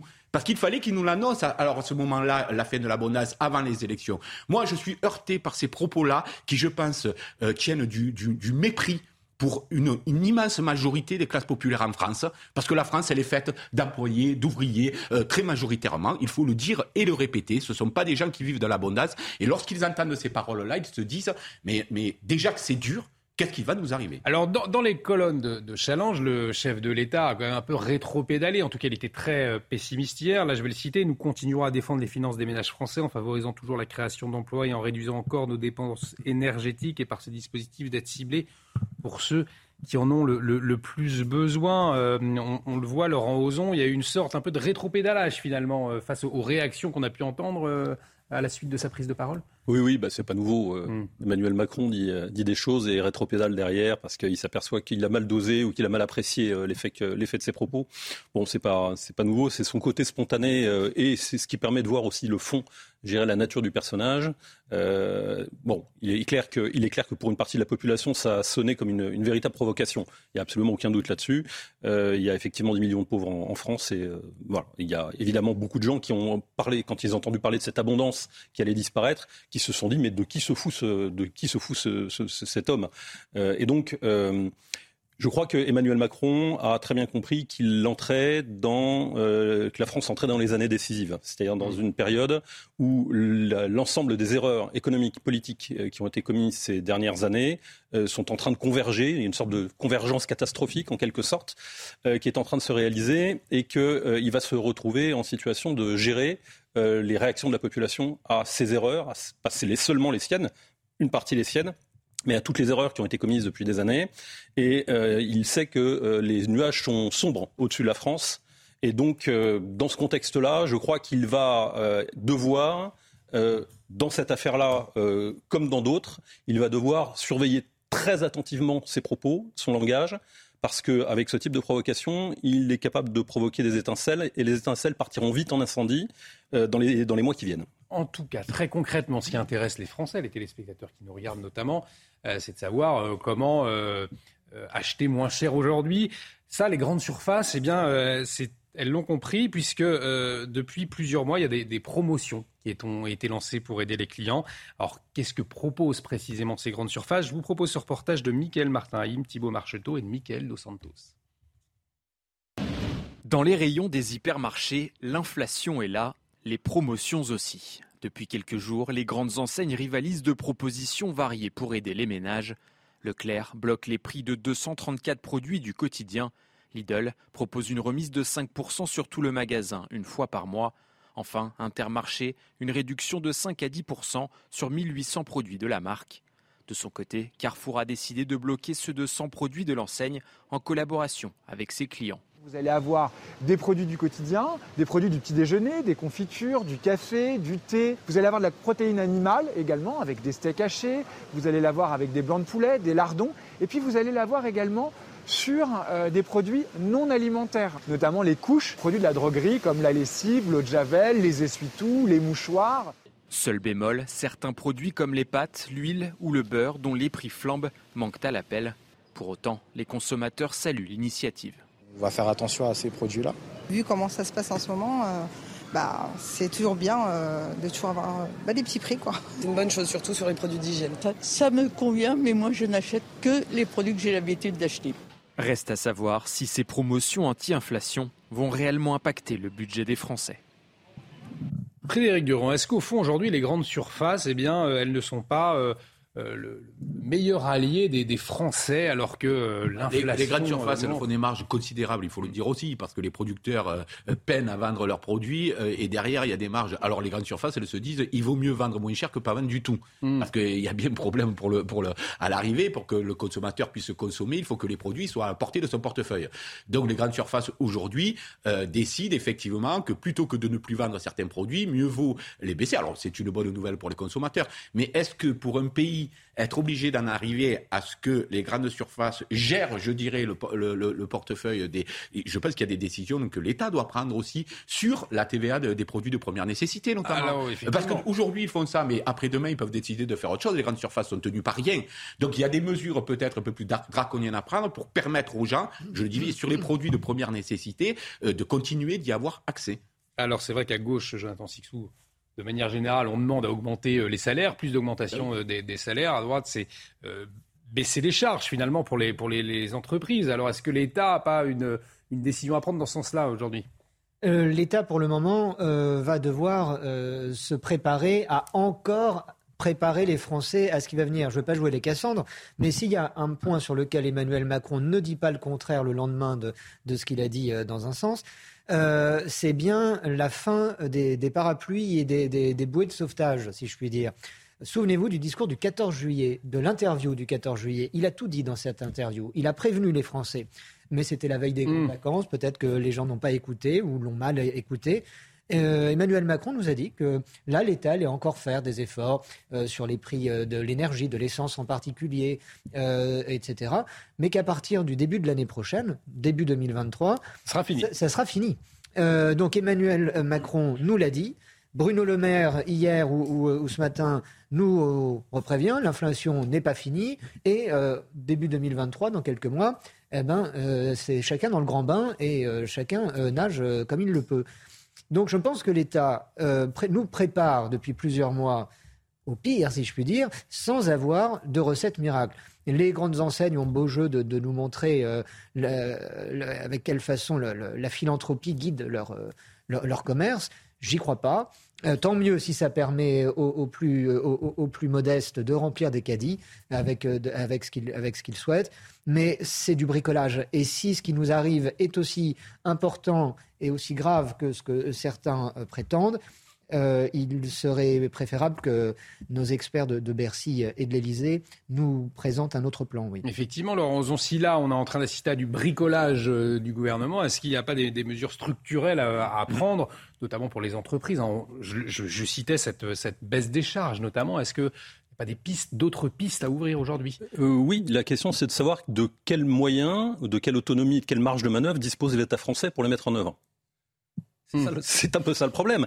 Les, la, la, situation dans laquelle nous nous trouvons est le résultat de choix économiques. Euh, la politique de l'impression de monétaire, de ce qu'on appelle le quantitative easing depuis, euh, depuis des années, euh, la, le, le, fonctionnement général euh, de, notre, de notre économie orientée uniquement sur l'international, sur l'ouverture des marchés, sur l'importation et l'exportation, sur la spécialisation de l'économie, sur la désindustrialisation, euh, la crise énergétique avec la Russie, tous ces éléments-là ont contribué à la situation à nous poussé à nous amener à la situation à laquelle nous sommes aujourd'hui. Et donc, on peut toujours se dire maintenant, euh, qu'est-ce qu'on pourrait faire pour boucher les trous avec du chewing-gum Mais il aurait encore mmh. il fallu ne pas, ne pas faire les trous. Et puisqu'on y est maintenant, la question, c'est de savoir si euh, les gens qui ont créé les problèmes, euh, qui nous ont poussés, qui nous ont mis dans cette situation, sont aussi les gens qui vont pouvoir nous en sortir. Frédéric Durand. tout n'est pas de la faute de Macron non plus. C'est-à-dire que la désindustrialisation des désindustrialisation pardon, mm. de la France a mis notre pays à genoux. Et, beaucoup de pays d'Europe, d'ailleurs, pas que la France. Un peu moins l'Allemagne, parce qu'ils ont su préserver euh, une part d'industrie manufacturière chez eux. Euh, simplement, c'est sur ça qu'il faut revenir. On attend des mesures concrètes pour dire est-ce qu'on réindustrialise la France ou pas? Si oui, comment Où Parce qu'il y a des territoires tout entiers qui ont été laissés à l'abandon parce qu'il y avait une, deux usines qui faisaient vivre des villes moyennes en France qui sont aujourd'hui complètement euh, appauvries, désertées, avec des taux de chômage impressionnant, etc. Donc les vraies mesures, c'est pour ça que c'est du bricolage, parce que c'est pas une prime ou deux comme ça. Si on n'a pas de grande décision de la part de l'État de dire allez, on va mettre tous les moyens pour réindustrialiser euh, certaines, toute cette diagonale du vide, notamment en France, où plus rien ne se passe. Pourquoi? Parce qu'on a Dieu que pour les métropoles. On pense que la métropolisation de la France, faire de grandes places qui attirent les capitaux, ça va suffire à faire vivre la France. Mais c'est complètement faux. Euh, la plupart des, euh, énormément de gens vivent en dehors des, métropoles aujourd'hui. Et de quoi vivent-ils? Alors, s'ils sont à la périphérie des, métropoles, ils reçoivent quelques miettes. Mm. Mais s'ils sont un peu plus éloignés, c'est fini. Voilà, voilà la réalité de ce pays aujourd'hui où à l'époque on a su fabriquer, on avait des savoir-faire, on les a tous délocalisés parce qu'on s'est dit l'Asie serait l'atelier du monde et nous nous en serions les cerveaux. On n'est rien du tout parce que là-bas ils maîtrisent la chaîne aujourd'hui et nous on n'a plus de travail en France. Et donc ça rejoint le problème dont on parle souvent aussi de l'immigration parce que dans leur, dans leur ensemble les Français sont ni racistes ni quoi que ce soit, sauf que quand ils ont plus de travail les gens ils ont peur effectivement parce que eux ils sont en première ligne. C'est pas les pas les ceux qui sont bien planqués avec des de, de bons boulots qui sont en première ligne en concurrence face à l'immigration. C'est toutes ces régions-là. Et donc, il faut se poser la question de la réindustrialisation du pays, d'avoir des mesures réellement structurelles et arrêter avec ces bêtises qui nous font avaler la poursuite de la loi NOTRe, de la métropolisation, d'une certaine idée mm. euh, qu'on a de la France. C'est cette idée, c'est une idée totalement mondialisée de la France. Elle est idiote.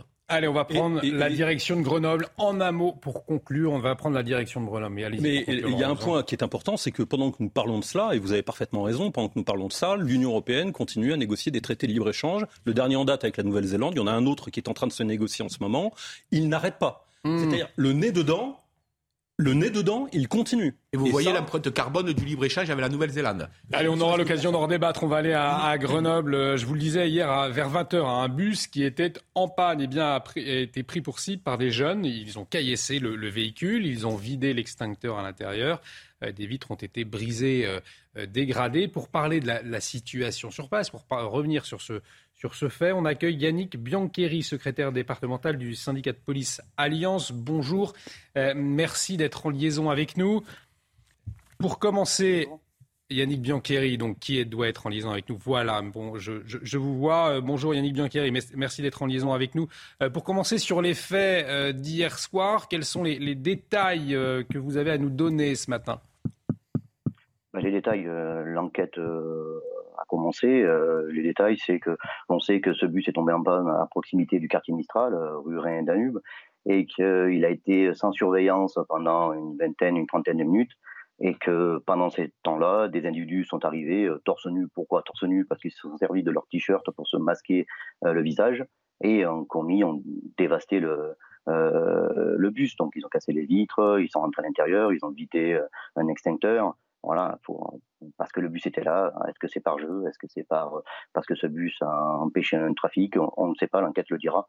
Mais euh, voilà, tout simplement parce qu'on est à Grenoble et qu'il y a un sentiment grandissant, que ce soit à Grenoble ou partout en France, un sentiment d'impunité et on se permet, il se permet de commettre ça. Euh, ces dégradations euh, gratuites comme, comme celle d'hier soir, c'est monnaie courante ou pas à Grenoble? Monnaie courante, euh, peux pas vous le dire. Après, il faudrait prendre une comparaison par rapport aux faits qu'il y a sur Grenoble et aux faits qu'il y a à Marseille, à Paris ou dans d'autres villes. Euh, mais ça arrive régulièrement, euh, ces dégradations. Mais on est à Grenoble, il n'y a pas que ça qui arrive. Il y a des agressions gratuites, euh, il y a des tentatives d'homicide, il y a des règlements de compte. comme on l'a dit encore récemment, il y a cinq enquêtes ouvertes sur, sur, pour règlement de compte sur la commercialisation grenobloise depuis deux mois. Donc voilà, on est à Grenoble et il y a un sentiment d'impunité grandissant et Et tout va en augmentant si on ne prend pas les mesures adéquates pour faire. C'est donc une bande hein, qui. C'est donc une, bande hein, qui euh, aurait saccagé ce, bus. Ce phénomène de bande de plus en plus violente, vous l'observez également depuis plusieurs années oui, depuis plusieurs années. On a eu hein, régulièrement, euh, Grenoble fait, euh, fait l'actualité. on a vu l'année dernière le clip avec, avec Mistral, justement, des, individus armés qui se revendiquaient de Mistral, de faire une protection du quartier. il y a le phénomène de bande, mais aussi les phénomènes de, de trafic de stupéfiants, qui tout, tout, est lié, le trafic en tout genre. Donc oui, à Grenoble, mais je pense qu'il n'y a pas qu'à Grenoble, il y a toute la France où il y a des phénomènes de bande qui est grandissante. Yannick Biancheri, vous restez avec nous, vous réagissez quand vous le, souhaitez. Euh, Jonathan Sixou, on parle beaucoup de la délinquance euh, à Grenoble. Il y a beaucoup de faits de délinquance hein, euh, ces derniers temps dans cette ville. Une réaction peut-être à cette bande de jeunes qui vient saccager un bus comme cela gratuitement. Qu'est-ce que ça révèle selon vous? Ah bah, Ça révèle d'abord un acte de ce que c'est tout simplement, un acte de, de, sauvagerie incroyable. Si je, je, résume bien, un bus est en panne dans un quartier, on, s'éloigne pour aller chercher du, secours, et le mmh. temps qu'on s'absente, et le, bus est incendié. Euh, il y a un problème. Euh, alors l'enquête, comme le dit euh, ce, policier, va nous dire si ce bus a, gêné un trafic, mais ça n'excuse en rien, évidemment, une telle démonstration. ce n'est même plus malheureusement un sentiment d'impunité, c'est de l'impunité. Et, ces gens-là savent qu'ils ne risquent rien ou très peu, malheureusement.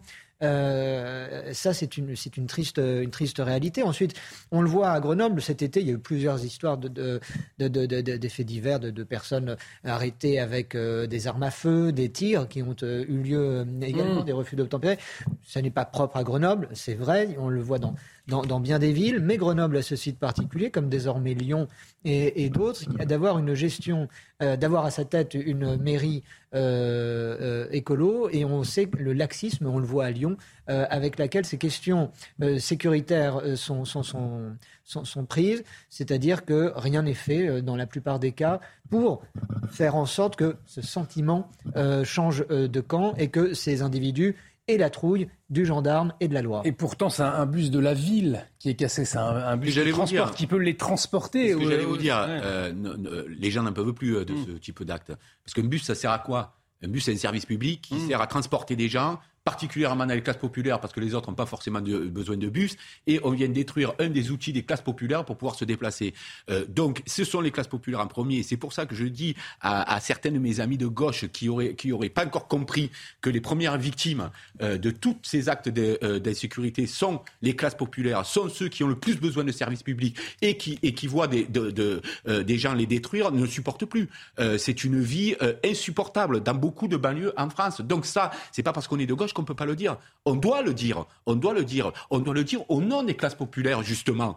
Euh, si on veut réellement les défendre, il faut prendre conscience. Parce que euh, pour ceux qui y vivent, euh, c'est pas pareil que pour ceux qui en parlent. Yannick Biancheri, qui est toujours en, liaison avec nous depuis Grenoble, effectivement, c'est vous, vous, citez le quartier, le quartier Mistral, un quartier populaire à Grenoble. Oui, oui, un quartier populaire, comme il y en a beaucoup sur Grenoble. Hein. On a village olympique, je ne citerai pas tous les quartiers euh, de Grenoble, mais euh, j'aimerais bien rebondir sur ce qu'a dit euh, votre intervenant sur le plateau. je ne suis pas là, et mon organisation sénégale n'est pas là pour faire de la politique politicienne. On fait de la politique syndicale avant tout, mais ça, c'est un constat. C'est un constat sur Grenoble, c'est un constat peut-être sur Lyon, c'est peut-être sur Bordeaux.